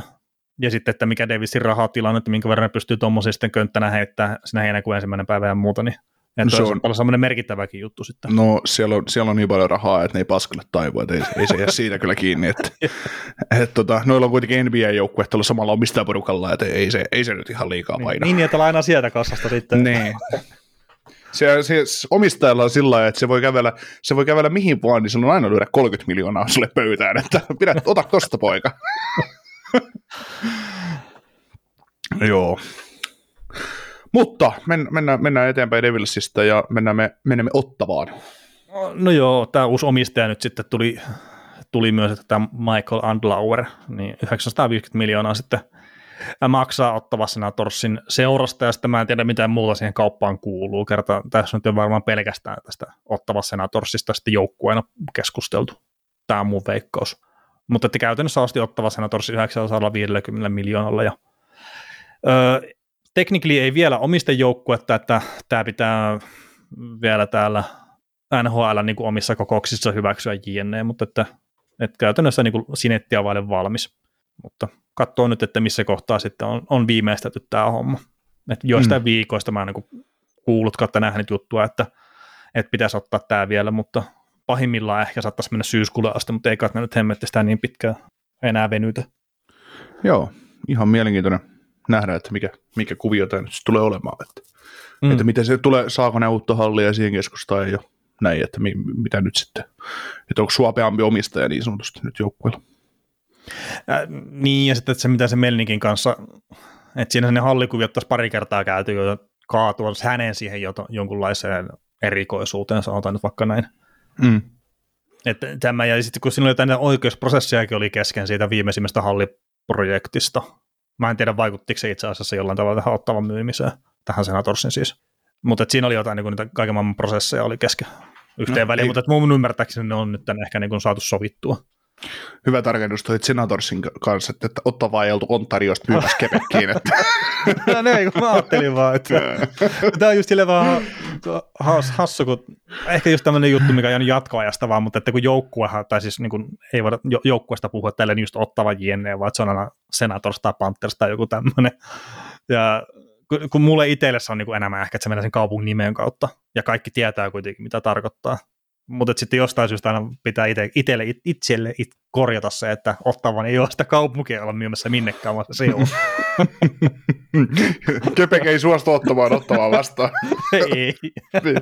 Pitäkää pääkaupungille. Niin. Toronto ei halua sitä. Vai itse asiassa siirretäänkö se nyt, tai siirretään, kun liitetään Torontoon, kun tämä on torontolainen omistaja, tämä on Lauer. Joo, kyllä, kyllä. Joo, mutta saa nähdä, että onko täällä nyt sitten, onko nihilistä omistaja vai onko, onko tullut tekemään ihan, ihan tota, voittamaan niin sanotusti. Niin, niin, niin. Eikä sitten taas toisaalta, että sekin on vähän väärin sanottu, koska ää, se tavallaan, se on kuitenkin hyvin pieni raha, mitä ne omistajat loppupeleissä siihen itse joukkueeseen laittaa, että se joukkue kuitenkin pyörii pääsääntöisesti omillaan, ja se, että ainut, ainut se ero tulee sitten siinä, että miten sä just sitä staffia tai valmennusta, tai miten sä upotat rahaa sun AHL-joukkueeseen tai kaikkeen tällaiseen, niin siitähän mm. se tulee. Että, että tota. Joo, ei kyllä mä sanoisin, että ottavalla se uusi halli ja se kiinteistökompleksi, mikä siihen tuleekaan muuten sitten siihen ympärille, niin se on se iso juttu. Mm. Sitten joskus tulevaisuudessa aikana. Kyllä. No, mitäs tota, nähdäänkö Peter Laviolette joskus ottava Senatorsin päävalmentajana? Tai no, toista, toist, toistaiseksi hän on New York Rangersin päävalmentaja. Niin, no se ottavassa käynyt vielä valmentamassa, niin se sinnekin kerkeä. mulle, kerta, mulle oli, kerta samat niin. naamathan täällä pyörii pelkästään, niin kuin, näissä jo, niin kuin säkin olet tykännyt mainita, että taas oli, ha, Huskan kohdalla, mutta on nyt sanonut, että taas oli uusi päävalmentaja NHL, mutta, mutta Laviolettesta mä muistaakseni näin jo tämmöisen niin piiripieni pyörii tyyppisen otsikon. Mm Ne, tässä nyt on joku puolenkymmentä valmentajaa niin kuin tässä kesäaikana on vaihdettu, ja sitten ainut, mikä on tämmöinen vanha kaveri, niin sitten sitä käydään tämä piiri pieni pyöri, niin oli vähän, että no, oi herri jumala, että, Niin. että katso. Joo, mutta tosiaan Laviolette niin on tehnyt tota, kolmen vuoden mittaisen päävalmentajan sopimuksen Rangersin kanssa ja, ja tota, no, vajaa viisi miljoonaa tulee lapaseen siitä, että viittiin valmennella Madison Square Gardenissa tota joukkuetta. Et Ihan hyvä sopimus varmaan Lavioletten kannalta ja Rangersin kannalta, niin en tiedä. Niin, toi on tota, se, mikä jotenkin Laviolle tästä tuli mieleen, niin, niin, niin Rangers varmaan haluaa voittaa nyt heti, että mielellään jo viime kaudella olisi pitänyt voittaa Stanley Cup, että siihen nyt Laviolle ei enää pysty ehkä, että, että se saatu viime kauden Stanley Cupin tuonne joukkueeseen hinattua, mutta Laviolettellahan on ollut se tendenssi, että se tota, saa näistä joukkueista parilla ensimmäisellä kaudella aika hyvin irti jotakin, niin tämä on varmaan se juttu, minkä takia Rangers sitten hänet on tähän valinnut päävalmentajaksi, tai näin tämmöinen ajatus itselle tuli, että että Rangersissa nähdään, että niillä on nyt ikkuna auki olla vielä, että hyvä valmentaja ottaa sitten maksimiin irti siitä pariksi kaudeksi, ehkä kolme kautta maksimissaan, ja sen jälkeen on kyllä naama palannut, ja sitten aika vaihtaa ukkoa, ja sitten varmaan taas ripiltaa uudestaan ja lähetellään kirjeitä faneille ja muuta. Joo. Mutta ei siinä siis, taas nämä on nämä valmentajan jutut, että mikä olisi sitten parempi vaihtoehto, että mä en sitä kalanttia nyt välttämättä olisi potkinut mäkeä tuolta, että, että, että Niin siis pelillisesti se ei ehkä vaan toiminut ton joukkueen kanssa. Ja sitten, että no on, onko Laviolette sitten parempi, että se ehkä pystyy peluttaa hyökkäysvoittoisempaa kiekkoa ja tämmöistä sitten. Ja jos miettii joukkuetta, niin se saa, sehän saattaa olla tuossa hyväkin juttu kyllä sitten Rangersille. mm. Mutta ehkä tässä siis se iso juttu, mistä mekin ollaan puhuttu, tai siis mun mielestä iso juttu, miten se saa ajettua noita nuoria eteenpäin. Ja miten pitkään me voidaan sitten kaapakakosta ja kumppanista käyttää sanaa nuoria sitten, että, että montako kautta nyt pitää pelata tuossa sarjassa, kun ne on jo sitten kokeneita jarruja, että sitten ei voi enää kat- katsella, että takana on vaan loistava tulevaisuus. Mm. Kakko 22V ja Lafreniere nyt 21V ja Sytili 23V, että Ei ne ihan vielä karvaperseitä ole. ei, muutoin se, jos katsoo muuta hyökkäystä, niin kaikki muut on sitten, Tyler Motte on sitten 28V tuossa ja on sitten seuraavaksi, seuraavaksi niin kuin nuorin kaveri, Mm. Mutta se, siis sille ei, ei tuossa Rangersilläkään niin ne mahdollisuudet, niin no sieltä ne vanhat, vanhat kaverit tosiaan, niin ne, ne vanhenee sitten käsiin muutaman vuoden päästä ja sitten nuoret pitää nyt saada jotenkin siihen vastuun rooleihin kyllä hyvinkin nopeasti. Hmm. Ainakin saada sitten sen verran niistä irti hyökkäyksellisesti, että sitten Stanley Cup, mikä on eittämättä tavoitteena, että se on niin realistisempi kuin mitä nyt oli tällä kaudella, että et toki sä nyt uskot Rangersia enemmän kuin meikäläinen, mutta että mä en nähnyt koko kauden aikana missään kohtaa sitä semmoista juttua siinä Rangersista, minkä takia mulle mennä pitkälle pudotuspeleissä. joo. Mutta uusi kaus taas ja, ja näin, ja sitten, että mikä on Sesterkkinin taso tällä kaudella. Hänellä on sopimusta vielä yksi kausi sitten, sitten ensi kauden jälkeen, että, että kaksi seuraavaa kautta voisi ehkä sanoa, että Sesterkkini, tämä halpa sopimus, niin se- sen aikaa tota, on ikkuna auki ja sitten katsotaan ehkä hommaa uudestaan. Vai? Niin, siis, niin, mitä, mitäpä hän sanoisi, hyvin tiivistetty. Joo. Uskotko muuten, että toi saa junnusta enemmän irti kuin mitä nyt ehkä Galant on saanut? Niin, siis miten, mit, no jos se hyökkäyspeli on se Lavioletten juttu ja sitten se Kakko esimerkiksi ja Lafreniere on top 6 kavereita, niin kyllä se varmasti voi niiden piste, pistehommia avata ja etenkin kun Kakko on ollut osoittanut olevansa laadukas NHL-pelaaja kahteen suuntaan, niin varmasti, varmasti jos hän nyt suostuisi tekemään sitten tyhjiä aina syötöistä, niin varmaan tehopisteekin karttuu ja näin, että, että miten sitä sitten mieltä, että Mm. että, tota, no kakku nyt ei se varmaan suurempi ongelma tässä ole, että kyllä se Lafreniere on varmaan, varmaan että siitä, on- siitä ollaan jo kovimmissa keskusteluissa käyttämässä Boost-nimitystä, mutta, mutta tota, ei siinä. No toivottavasti, että, että riippuu just, just, että miten peluutatte kenen kanssa ja sitten jos on vapaus hyökätä isompaa, niin totta kai, mutta sitten taas, että vapaus hyökätä tarkoittaa sitä, että se on Miller ja Truba tukemassa hyökkäystä aika, aika kovin, ja se tarkoittaa Sjesterkinille sitä, että näitä kolme no, vastaan nolla hyökkäyksiä on mukava ottaa kiinni, että, että, tota, No niin. että siinä on aina puolensa puolensa. Että. Joo, ja siis on se ku- kuitenkin, että sitten, sitten sitä YV-aikaa pitää saada sieltä niitä niin kuin he, heittomerkissä helppoja pisteitä on sitten noudettavissa, ja niin pitkä kuin tuolla on Panarin ja Chiba ja Trosekki ja Kreiderin, niin vaikea nähdä, että Kakko tai Lafreniere sitten saa mitään merkittävää ylivoiman roolia. Kyllä. Mä voisin ruveta jatkossa käyttää sitten pelimiesten rajasta, niin vaan 5 vastaan 5 tehdyt pisteet. Et se, nyt Niin kun viisi 100 maali, viisi vastaan viisi. niin, ja 100 pistettä, niin, niin sit sä oot pelimies. Että mitäs se McDavid menneellä kaudella rikkusko, rikkosko se? En usko. Väitäkö, että teki yli 60 pistettä ylivoimalla? Ei kun 50 pistettä ylivoimalla. No, ei ole muuten ihan hirveän kaukana ainakaan. Katsotaan, katsotaan nopeasti. No se pesti pelkä- pelkästään ylivoimasyöttäjä 50. Oho! Karua. Joo, eihän se tehnyt kuin ö, 75 pistettä sakentelisi. Eli nyt täytyisi alkaa, alkaa kyseenalaistaa McDavidinkin tasoa tässä sarjassa. Joo, just nimenomaan. Hei, tota, mun on pakko kysyä, kun tuossa MM-kisojen aikaa sosiaalisesta mediasta bongasin tämmöisen, että kyseenalaistettiin Kaapokakon peliälyä, niin on- onko sulla tullut ikinä tämmöistä fiilistä Kaapokakon pelaamisesta, että, että peliälystä jäisi kiinni hänellä sä ettei tee läpimurtoa tuolla nhl Ei. Joo. Kun itsellä vaan siis, että mäkään niinku ole huomannut sitä, mutta että no, voihan se olla, että se, se, se jää siitä kiinni, mutta että kun tuo ison kaukolon peli ja pienen kaukolon peli, niin ne on kaksi eri asiaa ja, ja näin, mutta että ehkä se voisi tehdä joskus ratkaisuja nopeammin, mutta en mä niin kuin jotenkin mä en ole saanut semmoista fiilistä kyllä siitä. Joo, mutta se kommentoija saattaa olla sama henkilö, joka olisi pistänyt kaapukakon maitojunalla Turkuun. Että. En mä osaa sitä sanoa. Niin, niin, mutta siis sitä just, että kun NHL on mennyt, pitäisi hakea, hakea, hakea vauhtia liikasta. Että. Mutta tota, joo, Jees. No mutta Laviolle, että mä nyt uskon, että se saa Rangersin vähän parempaa ryhtiä tuossa tulevalla kaudella. Et toki siellä nyt tarvii saada, saada muun muassa tälle Kienri Millerille toi, toi sopimus vielä ja ehkä jotain muutakin pikku fiksejä, mitä nyt pystyykään tekemään siinä sitten sen lisäksi. Mutta tekö mä jotenkin on niin kuin semi-positiivinen tällä hetkellä tuon Lavioletten suhteen, ainakin nyt ensi kaudella vielä. Että katsoo nyt sitten pitemmällä tähtäimellä, että, että miten nopeasti se naama palaa tuolla. Mutta meillä oli kyssärätekin tässä, niin mennäänkö niin? mennään, mennään. Joo, tota, hirveän montaa kysymystä ei ole, mutta tässä on ehkäpä tämmöinen hyvinkin laaja kysymys on yksi, niin mä että haluatko sä missä järjestyksessä käydä näitä? Mulla on ihan sama. Anna Joo. palaa vaan. No otetaan tota, ehkä yksi kaikkien aikojen kovimpia ja vaikeimpia kysymyksiä vastataan, että minnekä Puljärvi päätyy tuossa RFAan. En Markkinoinnin kovin RFA. en osaa sanoa. Joo. No mä heitin itse täällä, että päätyy Arizonaan, koska miksipäs ei. Mutta en ainakaan usko, että tota, jatkaa Karolainassa ja ihan suhkot varmasti osaan myös sanoa, että ei tule Edmontonin tekemään sopimusta. Mm. Mitä mieltä siitä oot, kun tässä Puljärvestä puhutaan sitä, että, tai en, mä näen sitä kommenttia, että joo joo, että itseluottamus on niin retuperällä, että, että ei, saa, ei, saa, ei saa mahdollisuuksia, ja kun tekisi pari maalia, niin sitten se peli lähtisi kulkemaan ja näin, niin mun mielestä toi on tämmöistä paskajauhmista. Mm, no varmaan siis kyllä ja ei.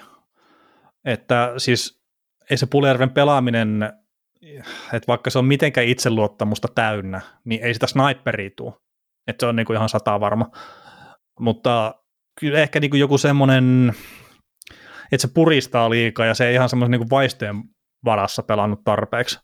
Että, että ehkä se sillä tavalla niinku ostan sen. Kerta kyllä sitten, se on niin, niin hölmö juttu, mutta että sitä välillä näkee, että sä saat just jonkun sen yksittäisen maali, että sä heität flipperikiekkoa laita ja sitten se pomppaa neljä eri luistimen kautta sitten maali ja sitten jostain syystä se on niin kuin, että se vaan avaa jonkun henkisen lukon sit sitä pelaajasta ja sen jälkeen se pelaa ihan tosi eri tavalla. Mm. Ja Puljärven viime kausi oli todella hankala, mutta että ei se ole mun mielestä niin huono pelaaja kuin viime kauden pistelukemat antaa ymmärtää. Mm. Että kyllä mä niin kuin silleen uskon, uskon parempaan ja kun se tekeminen on myös ollut semmoista, että kun pitäisi tulla enemmän tehoja, mutta että kun jostain syystä nyt on sitten taas se puhelinkoppi, niin ei sitten sisäpuoleltakaan ole sitten osunut enää siihen puhelinkoppiin tai laiturilta järveen tai siis mitä näitä nyt on. Mm. Joo, mutta mut, mut siis, tota, se, ei, se eri pelaajaksi ei muutu siitä, että se tekee Ei. pari maalia. Siis, siis Pulujärvi, Pulujärven niin juttu on nyt se, että jos se saa jostain minimisopimuksen tai vuosia miljoona, niin sit siinä kolmoskentän laidassa niin läpi, ja, tai sillä lailla, että pystyt pelaamaan plusmerkkistä pelaamista peliä joukkueelle. Muuta, muuta arvoa hänellä nyt ei ole. Hänen täytyy todistaa, ja täytyy todistaa sitä kautta nimenomaan se paikka, Mm. että, että jos, jos sä oot saanut pelata McDavidin kanssa aika paljon uralla siellä kiekkoa, ja silloinkin puhuttiin, että kun ei saa mahdollisuutta, no sillä no joo saa, mutta, mutta ei vaan, ei vaan tota, ei vaan tullut teho, tehoja, niin nyt se, nyt se tie täytyy raivata toista kautta tähän sarjaan sisään. Että. Niin on tuskin paremman pelaajan kanssa pääsee enää pelaamaan. Niin, niin. Jos ei sitten Chicagoon sainaa ja Pedardi ole sitten jostain syystä ihan älytö. Mutta, tota, mutta ei pelaa Pedardillekaan, ei voi Chicago tehdä sellaista temppua, ne lyö Pulujärven sen laitaan. Että et kyllä se on, jo, se on sitten kovemmalla, se on jo niin kovemmalla vittuilua. Minkälainen siihen halutaan esimerkiksi kolmeksi vuodeksi.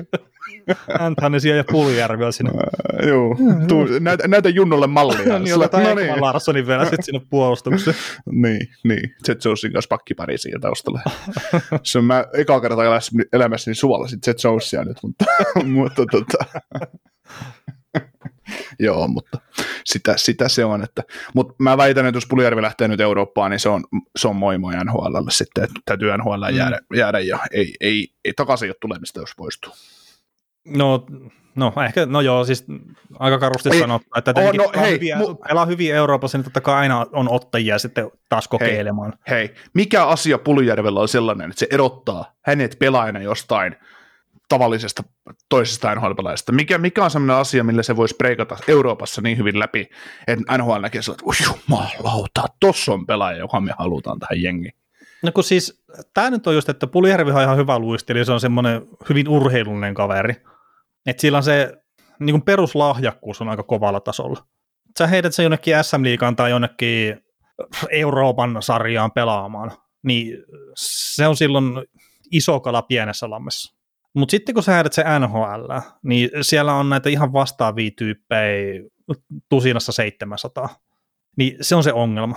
Et Puljujärvi, että se peruslahjakkuus ja semmoinen, mitä sillä on, niin tuossa on joka joukkueessa on 20 maasta kaveria melkein. Mm. Ja se ei erotu sillä sitten enää tuolla NHL, kun sinne kerätään kaikkien sarjojen parhaat pelaajat. Niin. Okei, okay, ehkä yksittäistä sarjaa lukuotta, mutta tällä hetkellä, mutta pääosin parhaat pelaajat pelaa NHL. Niin. Mutta sä heidät on liikaa, niin se on heittämällä, heittämällä tähtipelaaja. Ja ei tarvi mm. olla mikään sniperi. Niin, vai onko se tähtipelaaja vaan siksi, koska hänestä puhutaan tähtipelaaja, niin onko hän sitten oikeasti sitten? Että, no kyllä, mä nyt uskon, että se olisi yksi NHL, NHL yksi liikan parhaita pelaajia. Joo, mutta liikassa, jos Puljärvikin tulisi liikaan, niin se täytyy sitä 25 maalikaudessa. En mä tiedä, onko siihen. Niin, no mitä se teki viimeksi siellä? En mä tiedä. Osu, osuuko, osuuko laitaan edes, jos lauka? no, kyllä se nyt jonnekin on osunut, mutta, mutta siis just toikin, että että kun NHLstä tullaan liikaan pelaamaan, niin mun mielestä yksi parhaita esimerkkejä on Jarkko Ruutu. Että se kun tuli aikana just NHLstä vanhana kehäraakkina liikaan pelaamaan, niin sehän oli ihan niin kuin oikeasti hyvän tason pelaaja silloin tuohon mm. liikaa. Ja, ja se vaan, että jos nyt jos toi tulee toi pulju, niin kyllä se niin kuin ihan vastaavasti menee tähtipelaajana. Ja 24 mm. maali teki viimeksi, kun oli, oli liikassa, ja se on varmasti parempi pelaaja nyt, ja oli melkein piste per pelipelaaja. Mm. Eikä, var, eikä ollut todellakaan se kliininen viimeistelijä. Joo. Kyllä, mutta Jar- Jarkko Ruudusta muistaa sen, kun silloin kun hän tuli jokereihin liigasta tai NHLstä, niin sehän ihmetteli, kuin paska sarja tässä liiga voi olla. Että hei, tää, täällä niin ylittää siniviivan, niin joutuu ihmettelemään, että miksei kukaan taklaa mua. Että. no niin, hyvä. Mä katsoin vielä väärän kauden, että hän on 16 peliä tuossa, kun se kävi viimeksi kärpissä. Niin, no Teki siis pelasi kaksi kautta niin. putkeen. Niin, pelasi kaksi kautta putkeen tuossa. Niin, niin, mutta seitsemän maali teki siinä. Niin, 16 peliä ja sitten aikaisemmalla kaudella 56 peliä toi 24, 24 maalia. Että. Niin, että kyllä se liigassa heittämällä tähtipelaaja. Joo, no, sen näemme sitten ensi, ensi kaudella. Että. Joo, ja Ufana siirtyy NHL toiseen joukkueeseen, ei RFaan, vaikka onkin Joo. nyt RF. Joo, niin kuin ei toi pidä kiinni, kiinni oikeuksista toi. Joo, en ainakaan usko, että pitää. Joo. Että ei ole mitään järkeä tuolle Karolannassa siinä. Tehdä vuoden ja kolme miljoonan jatko tarjousta. Niin. Hmm. No tota, mikä katso, mitkä joukkueet voisi olla ensi kauden playoffeissa niistä, joilla kausi loppui nyt runkosarjaan, ja tämän kysyjä oma veikko, se oli Kälkäri Buffalo ja ehkä Pingviinit. Idästä. Ei, kun niin, niin, niin, ei kun yhteensä, joo, niin, niin, joo. Niin. Kyllä. Joo, kun mäkin tota, mä kattelin ja pyörittelin noita, että joo, Buffalo ottava, Detroit, mm, ehkä Pittsburgh idästä, mutta että ketä tästä tippuu pois on tietenkin se se toinen kysymys. Calgary, Nashville, Vancouver. No Vancouver ei kyllä ehkä, mutta mitä mä pyörittelin lännen puolelta, mutta että toi just, että, että sieltä pitää tiputtaa joku pois, että sinne voi joku tietenkin nousta. Niin nyt, että onko esimerkiksi idän puolelta, että New York Islandista tippuuko se pois pudotuspeleistä ensi kaudella? mikä on Panthersin tilanne esimerkiksi? Mm, mikä on Bostonin tilanne? Niin Bostoni, se saattaa kyykkä kovastikin. Toki tämä, me ollaan Bostonin kanssa oltu kuin oikein joka vuosi, mutta siitä, mitä, mitä siellä tulee tapahtuu, että, että tuota on vähän paha lähteä nyt taas jättää niitä tulusplayereista. no jätetään taas, ne tekee uuden pisteen nyt runkosarjaa. niin, niin. Mutta kyllähän ne ylöspäin menevät joukkueet idässä, niin siellä on se Buffalo ottava Detroit. Noista ehkä Buffalo on lähimpänä sitä pudotuspelipaikkaa. Niin. Jos, jos ajatellaan nyt äh, idän lukot playereihin tällainen kesäkuun 19. päivä, niin onko se sitten Carolina, New Jersey, New York Rangers, Toronto ja Tampa? Niin, ja voiko Tampaakaan pitää lukkona sitten? No, eiköhän siellä ne kärkijätkät ja maalivahti sellaisia, että ne sanoo, että, että ei me olla kyllä playereista jäämässä ulos. Että, että mm. mä toki jätin ne viime vuonna playereista ulos, mutta, mutta, mutta, mutta mä oon mä. Niin, ja mä vaan siis Tampankin kohdalla mietin sitä, että rupeeko nyt olemaan se, että se tilanne, että siellä tosiaan ne kärkijätkät on ja maalivahti on, mutta sitten rupeako syvyys pikkasi, pikkuhiljaa sakkaamaan. Niin, no sitten taas mietitään kanssa, että niitä tulijoita sinne, että, että tota, jos verrataan, verrataan just sitä Tampaa ja sitten näihin, ketä tänne on enkäämässä mukaan, niin, niin, niin kyllä Tampa mm. se 90 pistettä ottaa vaikka takaperin luistelle runkosarjassa, että No, niin. Sitten kun kääntyy etuperin, niin sitten se, sit se muuttuu se tahti. Että, et sitä just, että et, et onko just, ajatellaan niitä, ajatellaan vaikka, ootas nyt pelkästään heidän, heidän omaa tota, divisioonaa, mm. niin tota, siinä on taustalla nyt sitten tota, toi Buffalo, Ottava, Detroit tosiaan, niin, ja Florida, niin siinä, että Tampa täytyisi jäädä niin kuin kuudenneksi käytännössä tässä divarissa, että, että onko sieltä viittä joukkuetta menossa eteen kaikista, että No niin, ainakin neljä, neljä, että löytyykö neljää edelle, niin vaikeeta. Mm. Kyllä mä sanoisin, että se Buffalo on, olisi ehkä tällä hetkellä näistä lähimpänä. Toki Buffalo on perinteisesti pettänyt lähes aina. Mm. Tai sitten se tuntuu tässä nyt viime vuosina, mutta että nyt se on se toivon pilkahdus taas ja katsotaan, että millä tavalla ne onnistuu kusea se homma. Mm toivottavasti ei oikeasti kerta. Toi meininki, mitä ne on ollut pari viime kautta, on ollut tosi kiva, kivaa katsoa kyllä, ja se niin kuin, ehkä fanitkin jo ansaitsi sen pikkuhiljaa, että ne pudotuspelit rupesi olemaan siellä realismia. Sitten varmaan tuossa Metropolitanissa, niin just Highlanders ja Penguins niin vaihtaa paikkaa, että toinen menee sisälle ja toinen jää ulos. Et. Ah, niin. Ja toi Carolina, New Jersey ja sitten Rangers, niin siinä aika kovat kolme kyllä. Että. Mm. Et kyllä, se, kyllä vaihtuvuutta tulee ensi kaudella varmasti, että ei nämä samat jengit, mitkä tänä vuonna meni, niin ei ne playereissa kaikki ole. Et kyllä se jotain tapahtuu, mutta se, että et jääkö se sitten esimerkiksi Tom Pingvi Sanders vai, vai tapahtuuko tässä Atlantin divisioonassa sitten muutosta? Niin. Mm. Ja sitten lännen puolella tosiaan, että Winnipegin voisi nyt kuvitella, että saattaa ottaa takapakkia sitten, että minkälaisia pelaajakauppoja ne tekee, että siellä on kaiken maailman huhuja Conor Hellenbergistä lähtien, että ei ole tekemässä jatkosopimusta, että Winnipeg on varmaan fiksumpi painoa liipasimata tässä nyt ennen kauden alkua, kun vasta tota, siirtotakareilla Hellenberginkin mm. suhteen, ja sen jos ne tekee, niin Winnipegin johdakkeet lastaa saman tien aika paljon. Mm. Sitten pistät, sama, pistät samaan jonoon Mark Seifel, Blake Feeder ja Berlik Dubois, niin mm. se on moi moi sitten, että sitten sit ne taistelee Chicago kanssa viimeisestä paikasta siinä vaiheessa. Että, niin. Et, et, tota, Mutta se, että jos katsoo länttä, niin ennemmin mä näen sen niin, että Centralista menee kolme jengiä sisään ja viisi sitten Pacificista, että et, et, et, vaikka Jetsi jäisi ulos, niin en mä usko välttämättä, että Blues tai Predators on se joukkue, joka sitten se tulee pyyhkisen sisälle, että sitten sit tuo on Vegas, Edmonton, Kings, Kraken ja sitten ehkä just Calgary Calgary mm. Vancouver, että mitä, mitä siinä on, että se, siinä on sitten viisi tuota toisesta. Mm, joo, ja sitten on Nashvillekin mä vaan ihan niin kuin Juuse Sarroksen takia nostan siihen vähän niin kuin mukaan. Että.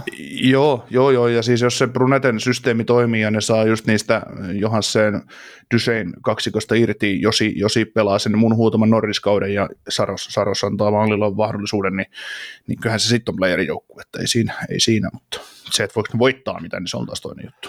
Niin, niin kyllä. Mm, ja siitä ei nyt puhuttukaan. Eipä kyllä.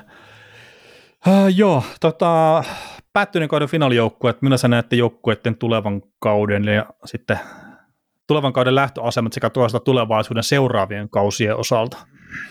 No mä, aloitetaan tosta, mä haluan aloittaa tuosta mestarista, niin, niin tota, äh, siinä kun Vegasin ympärillä oli viime kesänä paljon puhetta siitä, että joo, että, että on isoissa ongelmissa palkkakattonsa kanssa ja, ja tavallaan onkin, mutta taas tavallaan ei. Et niillä on koko pakisto kiinni sopimuksissa, niillä on hyökkäyksen kärkijätkät kiinni sopimuksissa, niin sitten niillä on palkkatila nyt, tällä hetkellä ne on palkkojen käyttänyt sen 80 miljoonaa on about, mutta sitten, että mitä ne tekee Lehnerin kanssa, että se nyt on niin pystyykö se pelaamaan ylipäätään? Niin, niin että et, että onko hänestä maalivahdiksi, että ehkä parempi varmaan Vegasillekin on, että se ei pystyisi pelaamaan, että ne pystyisi sitten tekemään Thompsonin, Thompsonin ja olen ykkösmaalivahti ja sitten mahdollisesti sitten jatkaa tekee Hillin kanssa tai Prosuan kanssa sitten parin vuoden, parin millin millisoppariseen kakkosmaalivahdiksi, että, mm. että, tota, että, mikä se on, että se on se ratkaiseva juttu, juttu siinä, mutta se, että jos ajatellaan, että hyökkäyksessä aiheella Marshall Schultz, Schmidt, Carlson ja sitten vaikka kolmoskenttä toi Roy Stephenson, Stoney niin, ja nelosen Garrier ja Kolesar laiturit, niin se on aika hyvällä mallilla, että sitten vaan Eichel ja Marshall Schultz tarvii yhden kaverin siihen ykköskenttään ja sitten kakkos, kakkoskenttään tarvitaan yksi laituri ja nelosentteri, niin siinä, siinähän sitä on, että, ja miten, miten niin omistajat Paul Cotter, Michael Amadio, Nolan Patrick on joukkueessa, kukaan edes muista semmoista pelaajaa, niin, niin tota, varmaan ehkä tuntemattomin first overall, ketä, ketä tässä sarjasta hetkellä on, mutta et, niin, mielenkiintoinen tilanne, tilanne että mitä, mitä ne keksii, mutta Vegasin tilanne on tosi hyvä. Niin, niin ei, ei siis mun mielestä Vegasilla mitään hätää ole, ja tietenkin tuo Barbasevi nyt tulee tuosta lähtemään, ja se on semmoinen kaveri, mihin ei saa rakastua, niin kuin sä sanoisit, että jos joku haluaa antaa sille 6 miljoonaa, niin antaa antaa, että se teki sen, mitä se tarvisi tuossa Vegasille ja he päästää sitä irti, tai on fiksua päästää irti. Ja kun miettii, mitä Vegas on tehnyt, että ei ne hirveästi tuntelu näiden pelaajien kanssa, että jos ne on nähnyt jonkun pelaajan, mikä, mikä on pitänyt ottaa omaan joukkueeseen, ne on tehnyt sen, ja ne on tehnyt sen tarvittavat liikkeet, niin en mä nyt usko, että ne tässä Barbasevin rakastuu sen verran, että ne rupeaa raivaa sille tilaa sitten. Mm, ne sai sillä, siltä, mitä ne halusi. Että, no, että, niin. tota. Mutta mut tässä sitten tullaankin mielenkiintoisen tilanteeseen just Vegasin kannalta, että kun näillä on, niin kun, katsotaan nyt näitä sopimuksettomia pelaajia, eli Ufat on hyökkäyksessä Barbasev, Deddy Bluger, Phil Kessel. Uh, Phil Kessel teki roolinsa tuossa joukkueessa, mitä sen tarvitsi tehdä, ja hän oli tyytyväinen voitosta, ja hän oli tyytyväinen rooliinsa, että hän oli ihan Faisen kanssa, että hän pelaa. Mm. Ja tota, sitten jos Dorofejev ja Brett Howden, Brett Howdeni pelasi jopa yllättävän hyvän kauden, etenkin pudotuspeleissä oli tosi, tosi maukas. Joo, joo, ehdottomasti jatkoa sillä. Joo, joo mutta sitten taas että sekin on, että, että kuin, millaisen soppari saa, että onko se sitten kolme kertaa kaksi vuotta tai kaksi kertaa kaksi vuotta ehkä, että joku, joku tämmöinen, mit, mitään, mitään superia ei saa antaa. Dorof, Dorofejev pelasi sen, mitä sitä näki tuossa kaudella, niin mun mielestä ihan 18 peliä, 9 pistettä, Henderson Silver Knightsissa niin 32 peliä ja 17 pistettä. Et oli NHL semmoinen täytti paikkaansa niin mm. sanotusti, mm. että pysty, pysty pelaamaan hyvin, että ehkä hänellekin pari kokeiluvuotta, yksi kokeiluvuosi RF-statuksella, niin ajaa, ajaa roolissa tuossa tuota Middle Sixissä ehkä jopa, ja niin kuin Howdenikin ja, ja näin, että, että tota, suure, suurempi kysymys ehkä on sitten, ensi kaudella nyt on mestaruusikkuna toista kertaa putkea auki, että back to back on ihan äh, käytännössä helppo voittaa niin kuin, si- siis, osallistuvaa sarjaa. Niin, siis, siis, siis kun miettii joukkueen rakennetta, että siinä on kaikki kunnossa, ei, ei siellä ongelmia. Että tietysti maalivahtipeli on edelleen kysymysmerkki. Mutta mm. tota, jos pelisysteemiä tai toimii, näillä on kaikki tarvittavat palaset joukkueeseen, niin joo. Mutta sitten mennään ensi kesään, tai niin kuin vuoden päähän, niin silloin loppuu. Marshallin sopimus silloin loppuu, Stephensonin sopimus silloin loppuu, Carrierin sopimus silloin loppuu, no Amadio on tuossa vielä, mutta se, sillä ei ole väliä. Martinez, Martinezin sopimus loppuu pakistosta, se ei ole ongelma, koska se on täyttävä, täyttävä pelaaja Niklas Haguen muodossa siihen, mutta, ja näin, mutta, mutta sitten, että silloin tapahtuu ne kohtalokkaat ratkaisut, että, että mitä ne tekee Stephensonin kanssa, 30-vuotias, ufa, just Marshall Schultz, niin ethän sä noit sainaa enää silloin, vaikka Stephenson kuin hyvä pelaaja onkin, että että Stephenson on vähän samanlainen ufa ensi kesänä, mitä Barbassev on nyt, että, että joo, että sä oot saanut sieltä aika paljon, mutta, mutta, mutta mm. ei, että mä haen rahas jostain muualta, että ei meidän on turha sulle enää maksaa, että niin, että ehkä se summaaminen just, että ensi kauden suhteen niin näyttää hyvältä, että tuplahakeminen niin täysin realistista ja tärkeintä tietenkin, että tuo pakisto on kasassa vielä ensi kaudellekin. Sen lisäksi, että siellä hyökkäyksistä on tärkeimmät nimet on kiinnitetty. Sitten siitä eteenpäin, niin sitten pitää tehdä kovia ratkaisuja. Mm. Ja just, just Marsa Sotki, että se on niitä alkuperäisiä Vegasin tyyppejä, niin että painaako se sitten vaakakupissa jonkun verran vai ei. Mm. Mm. Mutta toki Vegas on näyttänyt sen, että ei ne ole hirveästi ollut kiinnostuneita niin kuin, ei fanien tunteesta tai niin heittomerkissä pelaajien tunteesta. Ne on niin kuin, lähtenyt voittaa tuossa sarjassa. Hmm. Joo, mutta sitten jos miettii tämän hetken näitä ufia, mitä neillä tässä joukkueessa nyt on, niin kyllähän se Barbassev on sitten se pelaaja, jonka niiden pitäisi sainata, jos ne sainaa, mutta en mä Barbasevillekaan antaisi, kun jos se suostuisi kolme vuotta, kolme ja puoli miljoonaa kausi, niin sitten, eli yhtä pitkä jatko kuin mitä Eichelillä on nykyistä sopparia, mutta ei, ei mitään kuusi kertaa seiskaa, ei, ei missään nimessä, että ei, ei, saa, ei saa sainata. Että, mm. että hän oli hyvä apu, hänen tyylisiä pelaajia on NHL joka vuosi markkinoilla, trade ottaa sisään, niin, niin tota, mieluummin otat sieltä, kun nyt lähdet lyömään kiinni. Et sait, mitä, sait mitä tarvitsit häneltä, tai sait mitä halusit. Niin kyllä, ja sitten että vaikka tekisikin tuommoisen kolmen puolikkaan, niin sitten pitäisi melkein taas joku pelaaja sitten siirtyä joukkueesta pois, vaikka ottaa huomioon Leinerinkin tilanteen, että vaikka se ei pelaiskaan, niin siltikin rupeaa mm. sitten taas rahaa loppumaan. Joo. No, no miten Panthersi sitten? No, tota, No siinäkin on sillä tavalla hyvä, että niillä on se top 9 hyökkäyksestä kiinni ja on täysin maalivahdit on kiinni. Mutta sitten sit, sit, tämä Murhengryn eli puolustus, että mm. no top 4 kolme kaveria on kiinni, mutta kyllä tämä yhden Noah Hanifinin tosiaan tähän pakistoon huutaisi tai Oliver Ekman Larssonin, tai no en mä tiedä, se ei välttämättä muuta tilannetta kauheasti, mutta oikeasti, mutta siis just Ekblad ykkösparissa, Forslin Montur kakkospari ja sitten on tyhjiä reikiä, että et, jos ajatellaan nykyisistä pelaajista, ketä siinä on pelannut, niin kyllä mä sille Kudasille voisin antaa pari vuotta, puolitoista miljoonaa ehkä jatko, mutta haluaako Kudas tehdä en, sitä? Niin, eikä se kolmosen saamaan tuota vapaata. Niin, niin, se just, että, että on Wrightin, Wrightin puolustava puolustaja kolmas pari, 15 minsaa per peli, niin puolitoista kaksi miljoonaa, niin jo menehän, menehän se siinä, mutta ei, ja jos ei se suostu siihen, niin päästään vaan irti, irti mm. ja sitten tota, et, niin, et mitä on. Et, et ajatellaan, että jos hyökkäyksen top, top, top 9, kun katsotaan nyt, että siinä on Verhaika, Parkov, Dukler, Kosis, Bennett, Katsuk, Kluostarinen, Lundell, Reinhardt, niin ainut pelaaja näistä, kenestä mä nyt päästä siirtyä Reinhardt. Et, et se olisi, mitä mä tarjosin sitä, heitin nyt vaan ihan päästä, se pelaajakaupaa, että Reinhardt ja Hanifin päittäin, eikä se tule tapahtumaan niin, mutta siis, että et jos sä sillä Reinhardtilla saat itsellesi leftin pakin tuohon ja ehkä sitten vielä pienemmällä palkalla, mitä Reinhardt saa, Reinhardt on se 6,5 miljoonaa nyt, niin, niin tota, se olisi semmoinen mm. veto, että se ö, näennäisesti heikentää hyökkäystä, mutta se toisi puolustukseen yhden, yhden palasen lisää ja, ja näin. Joo, ja sitten no meillä on ehkä tämä viimeinen kysymys, just laajempi, että näiden kärkijoukkueiden, että mitä pitäisi tehdä, niin mä olin itse tähän kirjoittanut Panthersin kohdalla, että niin tuonne puolustukseen semmoista kolme nimiä lisää, ja sen jälkeen voidaan katsoa jotain hyökkäyksiä. niin, niin. Mutta ta- ta- tavallaan, että tuleva kausi, niin tästä tulevasta kaudesta, kun ne saa nyt jonkun, jonkun joukkueen rat- tai jonkun joukkueen tästä koottua rattaille, niin sitten toi 24-25 kausi, niin silloinhan ne pystyy tekemään muutoksia.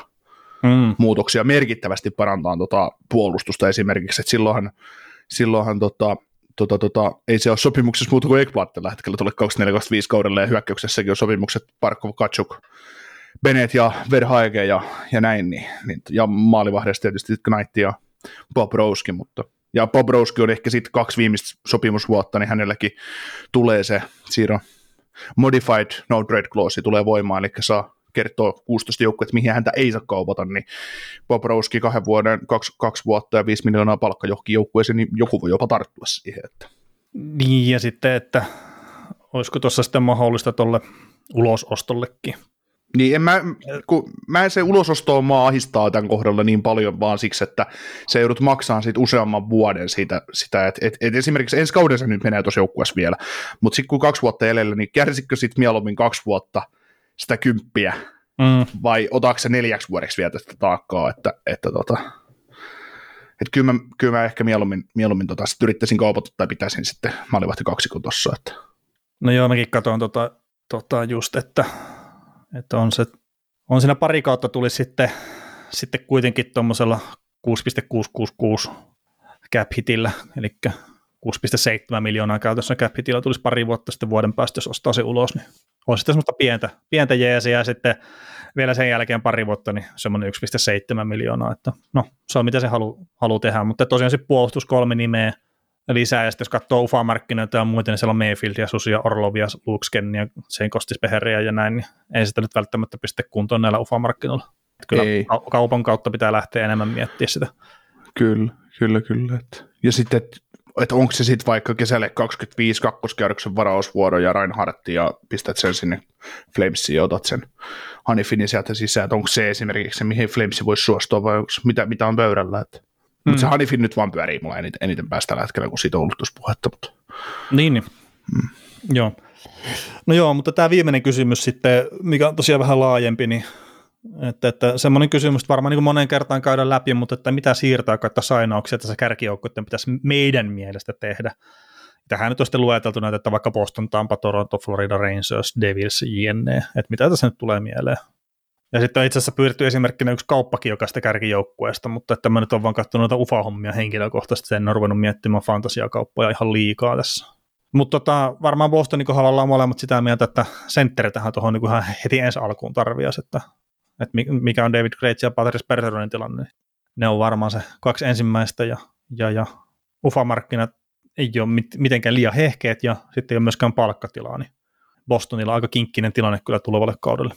Niin, ja siis niin Boston oli Allin nyt ja, ja, tota, ja se ei tuonut kuin kolme voittoa pudotuspeleissä, että, mm. että se on vähän, tämä on tietoisia riskejä otettu, että ei se, ei siinä. Joo, enkä mä sitä, ei sitä voi Bostonin syyttää siitä, että, mm. että kaikki oli niin pitkään hyvin, kun Bob Roski pisti luukut kiinni.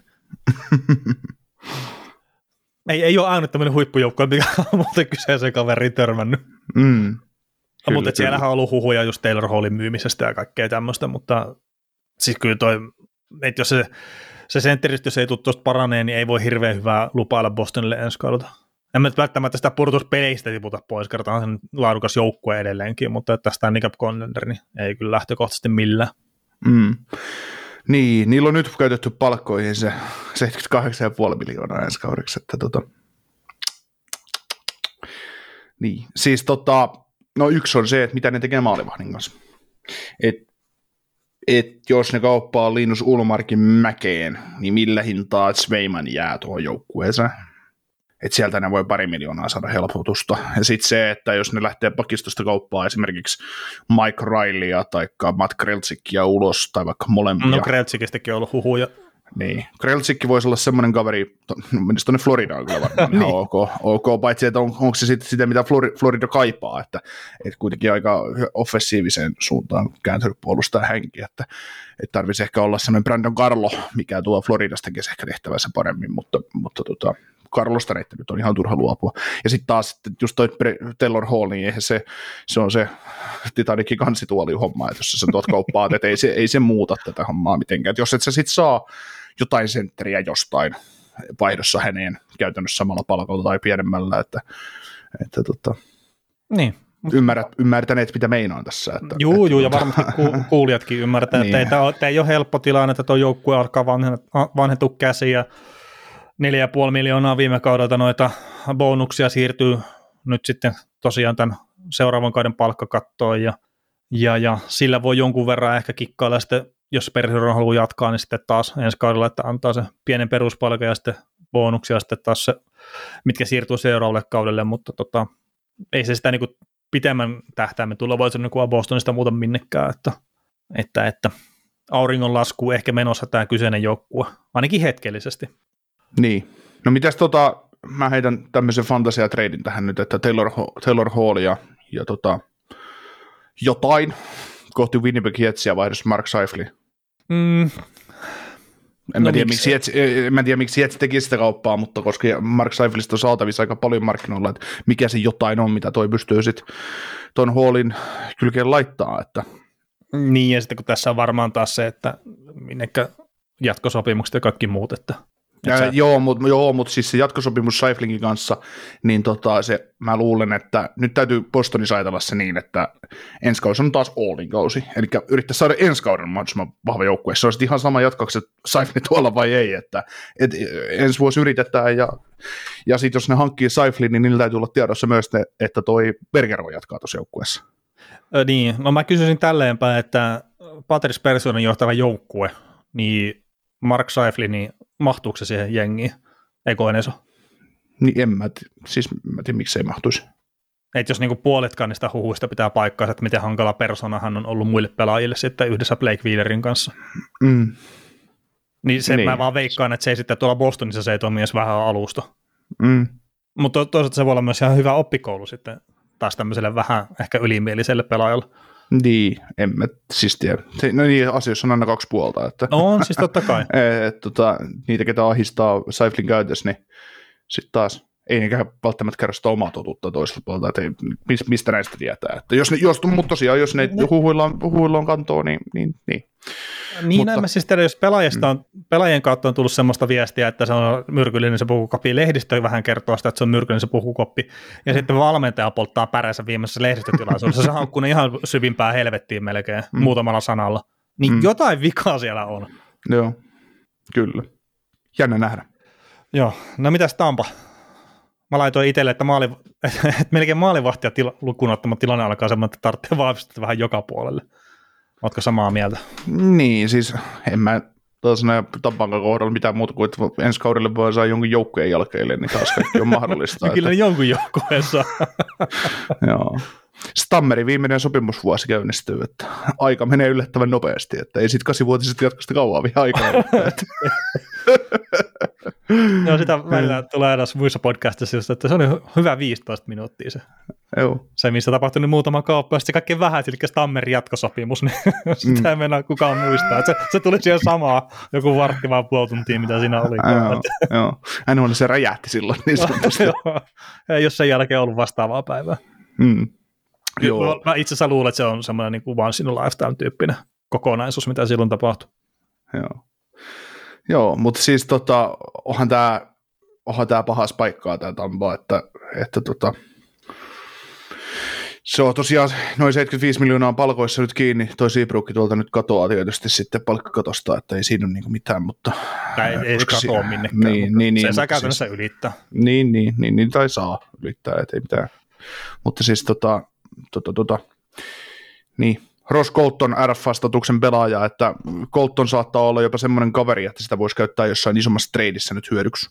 Mutta sitten taas kun sä katsot tätä joukkuetta, niin mitä nämä nyt täältä kauppaa, että, että tota, Philip, Philip niin Myers se- ja Ross Colton ja, ja mi, mitä ne hankkii sille ja mitä ne hyötyy siitä, että ne hankkii jotain. Et, tota, Niin kyllä siis Tampan kohdalla se on ehkä enemmänkin, että ne saa sen hyökkäyksen jälkeen sitten puolustuksen lisäksi, että se toinen maalivahti pitää hommaa sinne. mm, Ei niillä ole liikaa pelimerkkejä tuossa sitten ei. käyttää vahvistamiset sille just se Ross Coltoninkin, niin no vaan siellä yrittää hankkia jotain vahvistusta niin hyökkäykseen, mutta sitten kun palkkakatto on eli jotain tiettyjä ehtoja myös. Mm.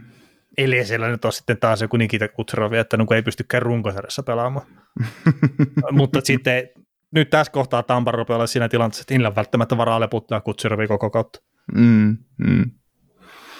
Joo, etenkin jos se joukkue on vähän samanlainen, mitä se oli viime kaudella ruukasarjassa johtaa, että, että, että, kun ei se ollut samanlainen dynaaminen juna, mikä puksuttaa eteenpäin. Mm. Joo, ei. ei.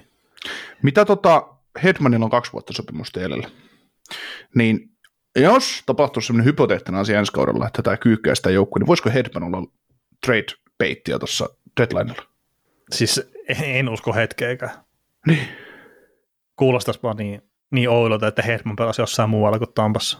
Niin. Ei, mutta toki jos mennään pikkasen katsomaan Vegasin suuntaan, niin miksi ei? Mm. Kun niillä on sitten kuitenkin, kun ajattelee, että Hedmanikin 32 on tällä hetkellä ikää, ja koska hän nyt täyttää sitten 33 vuotta öö, joulukuussa. 33-vuotias pakki, puolta, yksi vuosisopimusta jäljellä 7,8 miljoonaa, ja, ja tota noin, öö, Olisiko siinä leftin pakki sinne Panthersiin? niin, niin vaihto, muuttaa, muuttaa pohjoisesta etelään niin sanotusti, mutta, tota, mutta se tosiaan, kova, kova kauppa tälle. Joo, joo mutta nyt on tosiaan, toi Hedman saa kertoa kymmenen joukkuetta, mihin hänet saa kaupata. Et se on hänen nyt ehto sitten, ehto sitten ja, ja tota, se tietysti mutkistaa tätä, että sitä voitaisiin kaupata yhtään mihinkään, mutta, mutta ajatellaan näin, että Hedman voisi olla semmoinen palanen, millä tämä joukkue tekee pie, pienen rebuildin, retoolingin, jos nämä sukeltaa, Niin. mutta kun Hedman saattaa olla pelaaja, joka estää näitä sukeltamasta, että, että tota, koska Hedmanista saatava palautus, niin siis sää voisi olla jotain ihan järkyttävää. Että, Oh, no joo, joo, joo, mutta sitten taas tämä, että mikä on se kuva, että Tampa voisi olla parempi joukkue ilman Hedmania? Et ei siis tietenkään nyt lyhyellä tähtäimellä, mutta et jotenkin, että et kyllä se vaan, niin kuin, että jos ne haluaa Stanley Cupin voittaa vielä tuolla korella, niin se on parempi katsoa vaan Hedmanin kanssa ne pari kautta ja sitten ehkä miettiä sitä, että minkä pintaista jatkoa tehdään ja, ja näin, mutta että mm, kyllä se siis, mä itse näen sen vaan silleen, että jos Hedman myydään, niin sitten se käytännössä sulkee sen kannen tämän Tampan nykyisen joukkueen osalta. mm. Et ei, ei vaan niin kuin yksinkertaisesti Joo. ei ole sitten rahkeita enää. Kaudelle, tällä hetkellä kaudelle 24-25, niin neillä on 60 miljoonaa palkkoihin kiinni. Ja, eli niillä on todennäköisesti noin 30 miljoonaa palkkatilaa Mm. kaudelle 24-25. Ja silloin, silloin on tosiaan Hedmanin viimeinen sopimusvuosi ja Stammeri tarvii soppari. Niin tota, Sitten, no tavallaan, että jos, jos, jos ajatellaan niin hullusti, että, että jos tämä sukeltaisi tänä vuonna tämä joukkue, niin sä pistäisi Stammerin ja Hedmanin lihoiksi. Mm. Ja teet retoolingin. Ja Stammerin sainaat kesällä vaikka takaisin sitten kolmen vuoden sopparilta tai mikä se onkaan. Ja sitten, sitten Hedmanin kaudelle 25-26 takaisin. No niin, no mutta nyt te Tampasta saatiin kovasti faneja meille, että ollaan myymässä niiden pari tuommoista aika, aika ikonista kasvua pois. Ja, joo, mutta, mutta siis, kun, siis molemmat on tärkeitä pelaajia, mutta ja, ja ihan huippujätkiä tässä sarjassa, mutta sitten taas sillä, että se pystyy ehkä semmoisilla kaupoilla elä, elävöittää mahdollistamaan myös tämän Nikita Kutserovin, Braden Pointin, Antoni Cirelin, Mihal Sergatsevin ja Vasilevskin vielä jatkoakin tässä joukkueessa, että tällä joukkueella on menestymismahdollisuuksia. Että että, että kyllä ne mm. tietysti pitää itsessään siitä huolen, mutta, mutta, mutta totta kai kun katsotaan nyt, että kolmeksi seuraavaksi vuodeksi, niin ykköskierroksen varaukset on annettu pois ja kahdelle seuraavalle kakkoskierroksenkin varaukset, niin, ja tälle vuodelle on kaikki varaukset aina kuudenteen kierroksen asti annettu pois. vaikka, niin. vaikka on syvä varaustilaisuus, niin tuskin tuolta helmiä enää tarttuu. niin, ei se, ei se nyt niin syvä ole. Että. Todennäköisyydet on ainakin sitä vastaan. no. Joo, se on hyvä, kun Brisboa on käynyt kuudella kierroksella varaamassa ensimmäisen pelaajan. Niin joo, me näemme tässä hyvin paljon pitkälti sama asia kuin Conor Bedardissa. Sillä no niin. joo. No mitäs Toronto sitten? Niin, siinä on kanssa aina yksi, yksi mielenkiintoinen poppo, että ensimmäinen asia on se, että selvitä maalivahtipelaaminen, että mikä on, mikä on mm. homma ja että onko Matt Murray, Joseph Fall se kaksikko, millä lähdetään ensi kauteen vai, vai... Ei, ei voi olla Matt siellä niin ei, ei, ei voi katsoa, jos, jos, jos loukkaantuu ensimmäisen kerran harjoitusleiri toisessa, toisena päivänä, niin se ei auta oikein asiaa. Että, ja sitten kädet ristissä, että onko se lokakuussa pelikunnossa. Ja. Mä, mä soittaisin tuonne Pingvinsin suuntaan, että olisiko ne halukkaita ottaa sen sinne, että, että siellä on ilmeisesti GM, joka tykkää siitä. Niin, tuliko Galdubasista nyt ihan oikeasti GM vai onko se vaan? Ah, no itse asiassa ei, ei, ei, siis Spetsahan sinne tota, meni apulais GM, mutta tehdään sinne GM on nimitetty, mutta että oliko se nytkin heinäkuun loppuun asti tai jotakin se ainakin nyt Otona hoitelee sitä GM-hommaa ja, ja, ja kyllä se niin jutut on vähän sen tyyppisiä, että on se nyt mikä tahansa se Dubasin titteli siellä, se on enemmän tai vähemmän useraa gm siinä. Mm. Et se, se halusi sitä valtaa siihen jääkkiköpuoleen enemmän ja sen on tuolla Pingvisissä sitten saanut. Mm. Mites tota toi, mikä on Jack Masinin tilanne Torontossa? Mun tietääkseni ei tule pelaamaan enää ikinä jääkiekkoa. Se on sun fakta. No siis tämä, niin, on mun fakta. Mun ymmärtääkseni siis ei, että kyse on siitä, että mikä hänen elämänlaatu on sitten tuota, niin. jääkiekkouran jälkeen, ja sitten, että seuraava hitti päähän, niin saattaa sitten olla, että sitten istuskellaan pimeässä huoneessa päivät pitkät. Että, hmm. että, siis mun mielestä se, se, mitä sitä nyt on kuullut ja kaikkea tämmöistä, niin että ei, ei, niin kuin ei kannata riskejä raisa. Mm.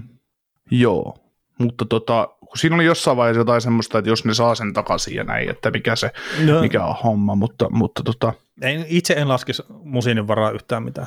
Joo, ei, ja kyllähän tuota joukkuetta on rakennettu niin, että se Masin ei ole palaamassa siihen joukkueeseen. Mm. Että, joo. Mutta tota, joo, maalivahtipeli on tietysti ensimmäinen, että mihin täytyy keksiä ratkaisu, että, että onko Matt Mari, pääseekö ne siitä eroon ilman ulosostoa vai, vai tota, noita, saa, saa, joutuvat koostaa ulos vai pitääkö joukkueessa ja että onko se Samsonov sitten se maalivahti, mihin hän haluaa, haluaa, haluaa taas sitoutua pariksi vuodeksi.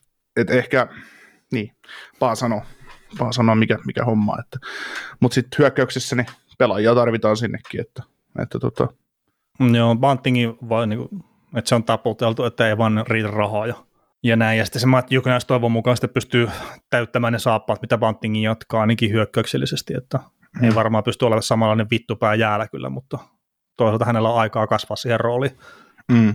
Mutta tämä tämä on aika, tota, aika paljon josseja sisältää tämä Torontonkin rakennus, että tietysti ja kärkijätkillä on sopimukset kiinni, mutta, mm. mutta, mutta sitten vaan jotenkin täytyisi, 4,6 miljoonaa on nyt löyty kiinni näiden hyökkäyksiä, ja niillä on siinä seitsemän, seitsemän nimeä, että, että, että. Niin, ja sitten siellä on nämä Nulander ja Matthews, niin ne tarvii sopimukset sitten, että siinä, siinä on Trailivingille ihan duunia kyllä tähän ihan lähiviikoillekin yrittää saada – saada jotain tota säädettyä. Hmm. Et se, se on perseestä lähteä, että tietenkin Matthews tuota se NMC sitten alkaa, että sitä ei pysty siirtämään sitten enää pois ensimmäinen seitsemättä jälkeen, että jos sillä ei ole jatkosopimusta, niin sitten on kädet sidotut kyllä ihan täysin, että, että mitenkä. Ja sitten no Marnerilla taitaa ihan sama, että sielläkin sitten siinä kohtaa alkaa se kaksi vikaa vuotta on sen. Niin, niin, niin. Mutta en mä nyt usko, että siellä nyt lähdetään näitä kärkijätkiä myymään minnekään, että, että ei, ei sekään nyt ne taas joukkue ei pärjää yhtään sen paremmin kyllä todennäköisesti nä- näillä kaupoilla, mutta Mutta hyökkäykseen tarvii jotain, ja mä just kattelin tuota Ufalistaa, niin tuommoinen Tyler Pertuzzi olisi aika kovastikin semmoinen, mitä tuo joukkue saattaisi tarvii, mutta että riittääkö sitten nallekarkit, niin ei välttämättä. Kyllä. Jos Nick Robertson pysyisi kunnossa, niin se olisi yksi hyvä palanen tähän joukkueeseen. Juu, juu, halpa, halpa soppari, yksi vuosi jäljellä ja näin. Että. joo. Se on, toki siitäkin on ollut jotain uhuja just reidistä, ja tämä Noah Hannifin on pyörinyt Torontonkin suhteen yllättäen puheessa, mutta että kukapa ei pyörisi, kun on Torontosta kyse. Niin, eikä mä tiedä, tekeekö nämä Noah Hannifinilla taas yhtään mitään. Että. No, ei Torontossa nyt, en mä muista milloin viimeksi on puhuttu sitä, että Torontolla on riittävän hyvä pakisto. No, se mun mielestä ok tällä hetkellä, että ei se, ei se siitä mun mielestä jää kiinni. Että, Mm. että No tota, toki- kuitenkin vasen puoli Riley McCabe ja Giordano ja oikea puoli toi Brody, Brody Liljegren Timmins, niin tällä hetkellä olevista pelaajista sopimuksessa, niin, niin ei se nyt, kyllä, kyllä, e- kyllä näin tällä voi lähteä jo ihan hyvin pelaamaan, että ei se siihen kadu. Joo, toki Giordanon lopettamisesta oli jotain pieniä huhuja, että ei pidä yllättyä siitä, jos semmoinen tapahtuu. Mm.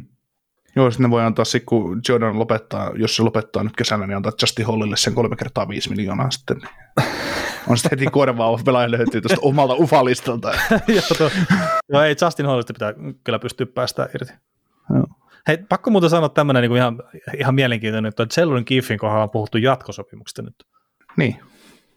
Että, mutta joo, muita mitä mä kattelin tuosta Ufalistalta, niin Garrett Hadaway voisi olla tuonne just kolmosketju, nelosketju, ihan hyvä kaveri. Sitten Conor Brown, mikä on entuudestaan tuttu, mutta että viime kaudella sitten ei pelannut kuin neljä peliä ja muuten missas koko kauden, niin tämmöisiä niin tuli itselle esiin. Että toki on siellä paljon muitakin mielenkiintoisia, mutta että ihan Tarasenkoa ei ehkä tarvi. Mm. Nää, Toronto kyllä voisi, kyllä, siellä on aika paljon pelaajia, mitä Toronto voisi sopia, mutta Toronto voisi keksiä semmoisen oman säännön NHL, että palkka, pal, palkkakatto ei koske heitä. Että, No joo, siis se, se on se kaikkein suuri ongelma, että palkkakattot koskee heitäkin. Että. Toki onhan niillä 9 miljoonaa tuossa niin, Tossa, että on niinku Ky- tilaa tällä hetkellä, plus Niin, niin, sitten kyllä. se masiinin tilanne, että mikä se onkaan. niin, kyllä sille jo 7 kertaa 7 per tutsille antaa. Että, No joo, siis se, se ei ole semmoinen realistinen. Tota, Panthersista me puhuttiin, Rensistä me puhuttiin, ei varmaan tarvitse sen kummemmin niihin. Mitäs nyt se Devios? no eikö me siitäkin ole puhuttu? Että tota, no tietysti No joo, Niin, tietysti. No nyt sieltä on se Si- Sivers on poistunut, poistunut jo sopimuksen myötä Kolumbukseen, mutta, mutta tota, että se pakisto siitä huolimatta, Siversin poistumista huolimatta, niin hyvässä tilanteessa, hyvässä tilanteessa. Että, että niin no mä tota, mietin, että voisiko kuitenkin olla joku kokeneempi kaveri sinne puolustukseen, mikä saattaisi olla sitten hakuna. Ryan Suter Dallas Stars. No ei, no mulla oli ehkä Scott Mayfield ja sitten Carson Susi, että tämmöisiä vähän ehkä enemmän oman pään luutia, mutta mm. niihin ei saa pistää myöskään rahaa liikaa kiinni sitten kumpaankaan. Ei, ei. Ja siis tässä on nyt se tilanne kuitenkin täällä äh, Devilsilläkin hieno homma, että et, et mitä tapahtuu tämän pelutuksen suhteen, koska nyt Luke Hughes tulee olemaan syksystä taas sitten joukkueen pakistossa mukana. Kyllä. Niin, sulla on leftin, leftin pakki siinä ja, ja Hughesissa ja muut leftin pakit, sulla on Siegenthaler ja, ja tota, no Siegenthaler ja Brendan Smith nyt on pelannut vähän siellä sun täällä myös leftin pakkina, mutta ehkä paras, parasta on Smithille, että se, tai Devilsille on parasta, että Smith on se seiskapakki sitten, joka on se suurin. Mm. Sitten kun hätä on kaikista suurin, niin tehdään se kiinni. Ja mä tykkäsin Kevin Baalista tosi paljon, isokokoinen, hyvin liikkuva puolustaja, pystyy pelaamaan kakkos parissa että sille nyt joku säädyllinen siltasopimus tuohon, niin, niin kaikki on hyvin. Mutta se just, että mitä sä haet tähän joukkueeseen, niin ethän sä hae top nelkkuun pakkia, että sä et saa maksaa tällä, tä- tällä joukkueella nyt, että jos ne hankkii pakin, niin hinta, hintakatto on siellä kolmessa ja puolessa miljoonassa, ja se täytyy tulla kolmospari, että just joku Carson Susi ehkä voisi mennä siihen, mutta, mutta, mutta, mutta siinäkin saattaa olla pakki, joka haluaa tilipäivän. Niin kun mä mietin vähän sitä, että, että just tuo Luke Hughes, että, että siis siinä on se mahdollisuus tietenkin peluttaa sitä John Marinon kanssa, mutta että olisiko ehkä sitten, että pyrkisikö hakea sieltä vapaalta markkinoilta jonkun kaverin siihen. Niin, en mä tiedä, Hughesille miksei, miksei, miksei Luke Hughes ja Dougie Hunt voisi olla ykköspari. No siis totta kai voi olla, mutta sitten siinä on kaksi ehkä aika hyökkäävästi ajattelevaa puolustajaa. Joo, mutta kielkohallinta. No siis joo, totta kai kiekohallinta, mutta että siis en olisi uskonut ikinä, että sä sanot sille, että pistetään noin kaksi kaveria niin pakkipari. niin, mutta siis se, se avaisi sen, että se helpottaisi, helpottaisi tämän joukkueen äh, markkinoita tavallaan ja pystyisi vahvistamaan tätä joukkuetta hyvin, että ne saisi alle miljoonan pakin, ne saisi 10 miljoonaa ykköspari, että siinä olisi Hughes ja Hamilton, sitten ne pystyisi levittämään Uh, Marino varmaan jatkaisi edelleen raiti, raiti, raitin pakkina tossa, tossa, ja sitten mikä se Siegenthaleri on, että palaisiko se sitten Marinon kanssa, vai olisiko se kolmospari, ja Kevin Baal ehkä nousi ylöspäin kakkospari, että mikä, mikä onka tilanne. Että. Mm. Mutta tota, niin se Siegenthaler Hamilton toimi hyvin, ja sitten just, että se Hughes Marino voisi olla, mutta että siihen mä niin mietin sitä, että, mm. että tarvisiko siihen hakea jotain, ei nyt välttämättä varmempaa tapausta, mutta ainakin toista optioa sitten.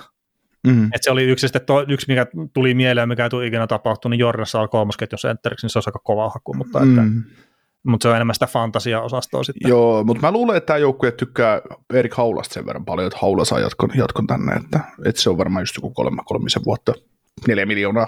Se ei satu niin, mä mietin, siis, ei millään tavalla liity välttämättä Erik Haulaan itsensä, mutta tähän hän nyt ei hirveän pitkään missään joukkueessa viihtynyt. Että niin.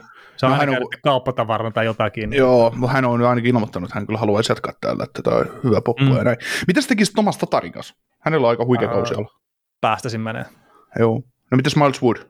Uh, no kun se on semmoinen pelaajatyyppi, mitä tuo tarvitsisi kyllä enemmän. Että jos pitää nyt esimerkiksi Tatarit ja Miles Woodista valita, niin mieluummin pitäisi Miles Woodin ihan vaan sen takia, että se on semmoinen pelaajatyyppi, mitä tuo joukkue tarvii.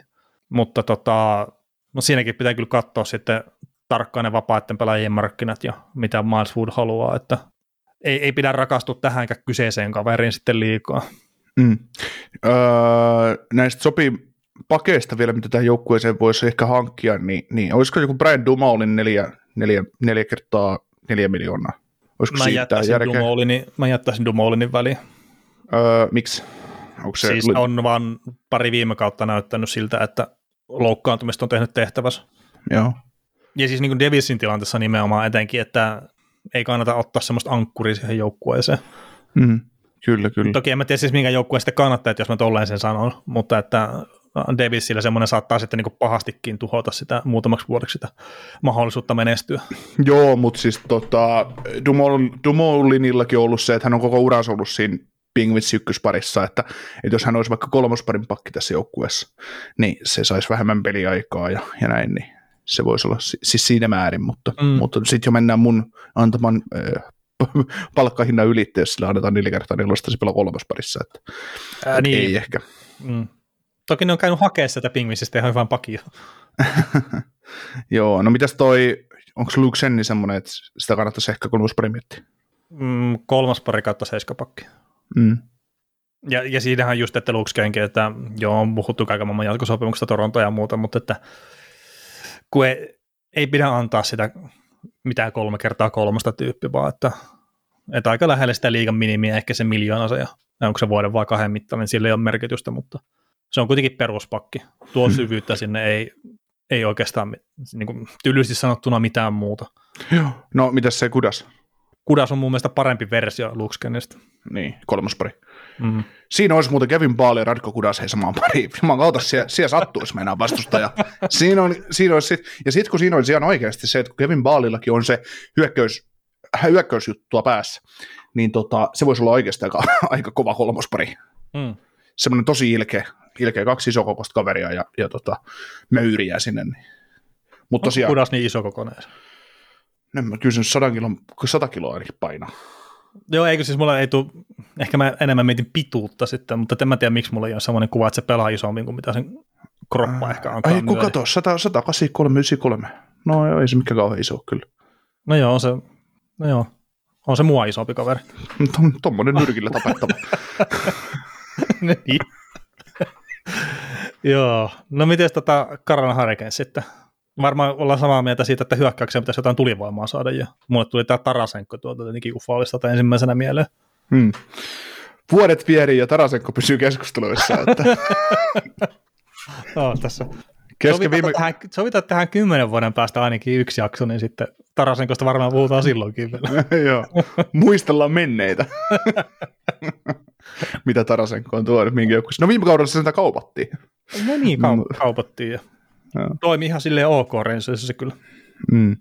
Mutta siis jos jostain miettiä noita pelaajia, mitkä tuosta hyökkäysvoima, niin joo se Tarasenko on yksi ja sitten tietenkin Pertutsi on se toinen, että jos sitä lähdetään miettimään.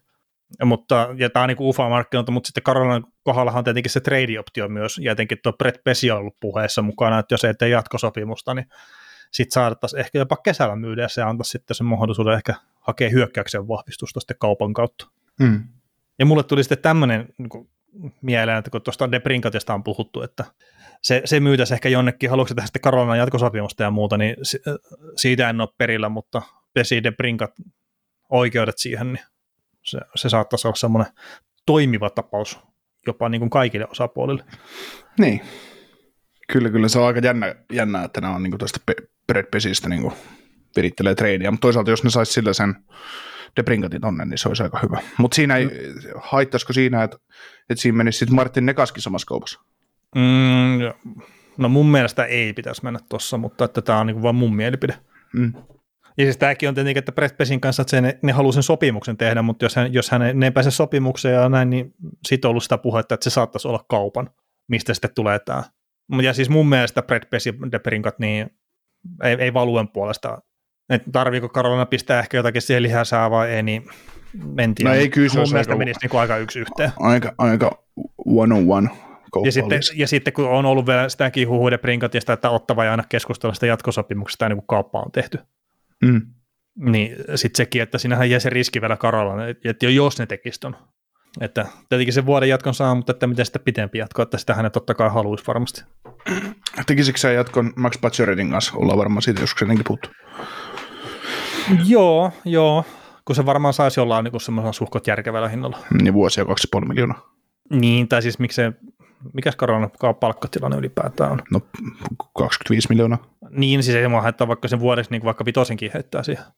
Ei, kun ei, ei se ole. Tietenkin no, nohan tarvii jonkun maalivahin tuonne, että niin Kosetkovin lisäksi. Niin. Että Andersinin jatkosta on ollut puhetta kyllä, mutta jo, joku maalivahti, mutta että siis onhan näillä rahaa riehua niin sanotusti tuolla vapailla markkinoilla, mutta en usko hetkeäkään, että nämä mitään liian sykäyttävää tekee. Mm. Mitä jos ne tekisivät sellaisen kova ratkaisu, kun ne nyt kokemusta on näistä loukkaantuneista maalivahdeista vielä ihan riittävästi, niin pistäisi se tota, Toron, Torontoon Martin Negas ja toi Matt Murray päittäin, päittäin tosta, niin, niin tota, Toronto saisi sen kaipaamassa hyökkää ja pääsisivät, pääsisivät Matt Marista eroon ja näillä olisi sitten Niin se palkkatilaakin vielä. Niin. Joo, se, mutta... se on varmaan, että siinä kun, siinä kun puhe, puhelu käynnistyisi niin, että me haluttaisiin tehdä tämmöinen kauppa, niin deal. siinä ei kauan, kauan menisi varmaan. mm. Mutta tota, tietenkin Staalin jatkosopimus on, on sitten myös se iso ja ehkä muutenkin sitten kakkosentteri saattaisi olla. Toki, no, Kotkaniemi, sit, sitä ne varmaan yrittää siinä, mutta että sitä tuli voimaan hyökkäyksen, se on ehkä se isoin isoin juttu. Kyllä. Ja tota... jos mietitään senttereitä, että olisiko Pierre-Luc Dubois semmoinen, että joka olisi valmis tekemään sopimuksen tuohon. Niin, niin se, se on kyllä jotenkin niin monta vuotta ollut menossa sinne Montrealiin, että... No joo, mutta jos Montreal sanoo, että ei kiitos, niin, niin tota... No kyllä se Montrealikin sanoo varmaan kyllä kiitos, jos tarpeeksi halvalla tekee. Niin, Jotkut on puhunut siitä, että Pierre Dubois haluaisi 9 miljoonan cap hitin, mutta mä en tiedä, kuka ei tule Karolasta saamaan sitä. Ei, ei no se neljä ja puoli voi olla piukassa. ja kyllähän tuollakin sitten Karolasta niin isommat jutut on Sebastian Ahon jatkosopimus tietenkin. Mm. Ja tolle, että tuleeko se nyt sitten tämän kesän aikana vai ensi kauden aikana tai muuta, mutta että se on se iso juttu. Mm. Mietit tätä Karolana oikeasti. Niillä, niillä on tota, nyt, nyt jo muutenkin huono sopimustilanne sillä tavalla, että niillä ei ole pelaajaa liik- li- riittävästi, ja sitten niillä on kaudelle 24-25, niin ne on käyttänyt palkkakatosta huimat, huimat mitä hemmettiä, 23 miljoonaa vai mitä ne on valtanut tämän joukkueeseen, 25,9 miljoonaa käyttänyt mm. tuohon 24-25 kauteen. Että, että kyllä siellä luulisi Sebastian on jatkosopimuksen tila olevan. No lu, luulisi, luulisi. Mutta se on kiva katsoa sellainen tyhjä kangas, mihin maalaa sitten. Joo. Oh. Tota, Korpisalohan ei ole tehnyt vielä ainakaan jatkosopimusta losia. Mm. Niin sitten mä mietin Ufa-markkinoilta sitä maalevahtia, niin että mikä voisi olla ehkä Karolan näköinen, niin Korpisalo tuli nimenä itselle mieleen, että, että saattaa olla tämmöinen suhkot kilpailukykyinen sopimus, millikkä, minkä sille saisi, niin ostaisitko itse tämmöisen? Hmm, no kun, siis Korpisalo, siinäkin se limitti menee varmaan siis se neljäs miljoonassa, mitä sille voi maksaa, että sittenhän toi olisi aika hyvä maalivahti kaksikko, kaksikko noille, että hmm. ku, kuuteen, alle kuuteen miljoonaa Kosetkovia Korpisalo, niin why not? Hmm. Joo, tota, olisiko se sitten viimeinen joukkue Dallas Stars? Tästäkin oli tarkoitus puhua joskus aikaisemmin, mutta ei ole mun mielestä kyllä puhuttu oikeastaan yhtään mitään sen jälkeen, kun ne tippui mutta niin, niin, niin mun mielestä ne tarvitsisi puolustukseen jotain lisää, ja sitten hyökkäykseen ehkä nämä nuoret Logan Stan Cohen ja Maverick Borgue saattaa todella riittävästi lisästä, mutta, mutta, mutta toki Junnu ei pidä liikaa luottaa, mutta mikä sulla on ajatus Dallasin kanssa? No yhdenkään UFA-pelaajan kanssa ei saa tehdä jatkosopimusta, se on niin päivänselvä asia, eli Dodonov, Domi, Glendening, Kiviranta, tai no niin, sanotaan nyt se, että Kiviranta tai Glendening, jos ne tekee sen miljoonaan jatkon, niin ei siinä, mutta, mutta niin ei Dodonov, järäitä kumpikaan. Ei, mutta siis Dodonov ja äh, Max Domi, niin pitää mun mielestä Dallas ajatella niin, että vaikka Jim Neal on tuossa puhunut, että joo, joo, mä oon keskustellut et, etenkin Domin tiimin kanssa ja näin, että tehdä sopimusta, mutta ojasta allikkoon, että ei, ei mun mielestä kannata. Mm. Ja ei oikein varaakaan.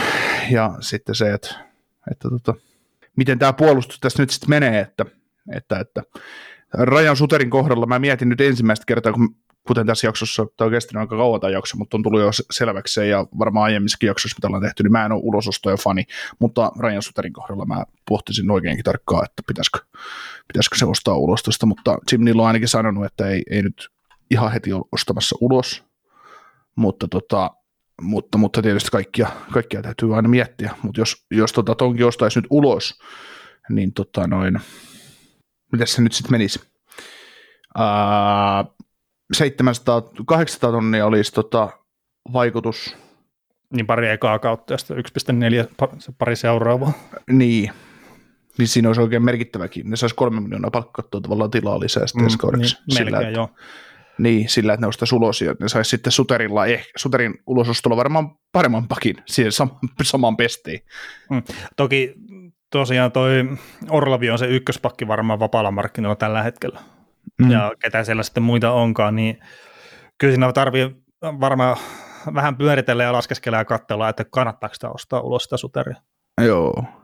Ja sitten se, että Jim, Jim Neal sanoo, että kun Cap, Cap Friendly näyttää nyt 7,3 miljoonaa heidän Cap Spaceiksi, että se todellisuudessa on joku 4 miljoonaa, koska tulee näitä bonuksia tähän toiselle kaudelle.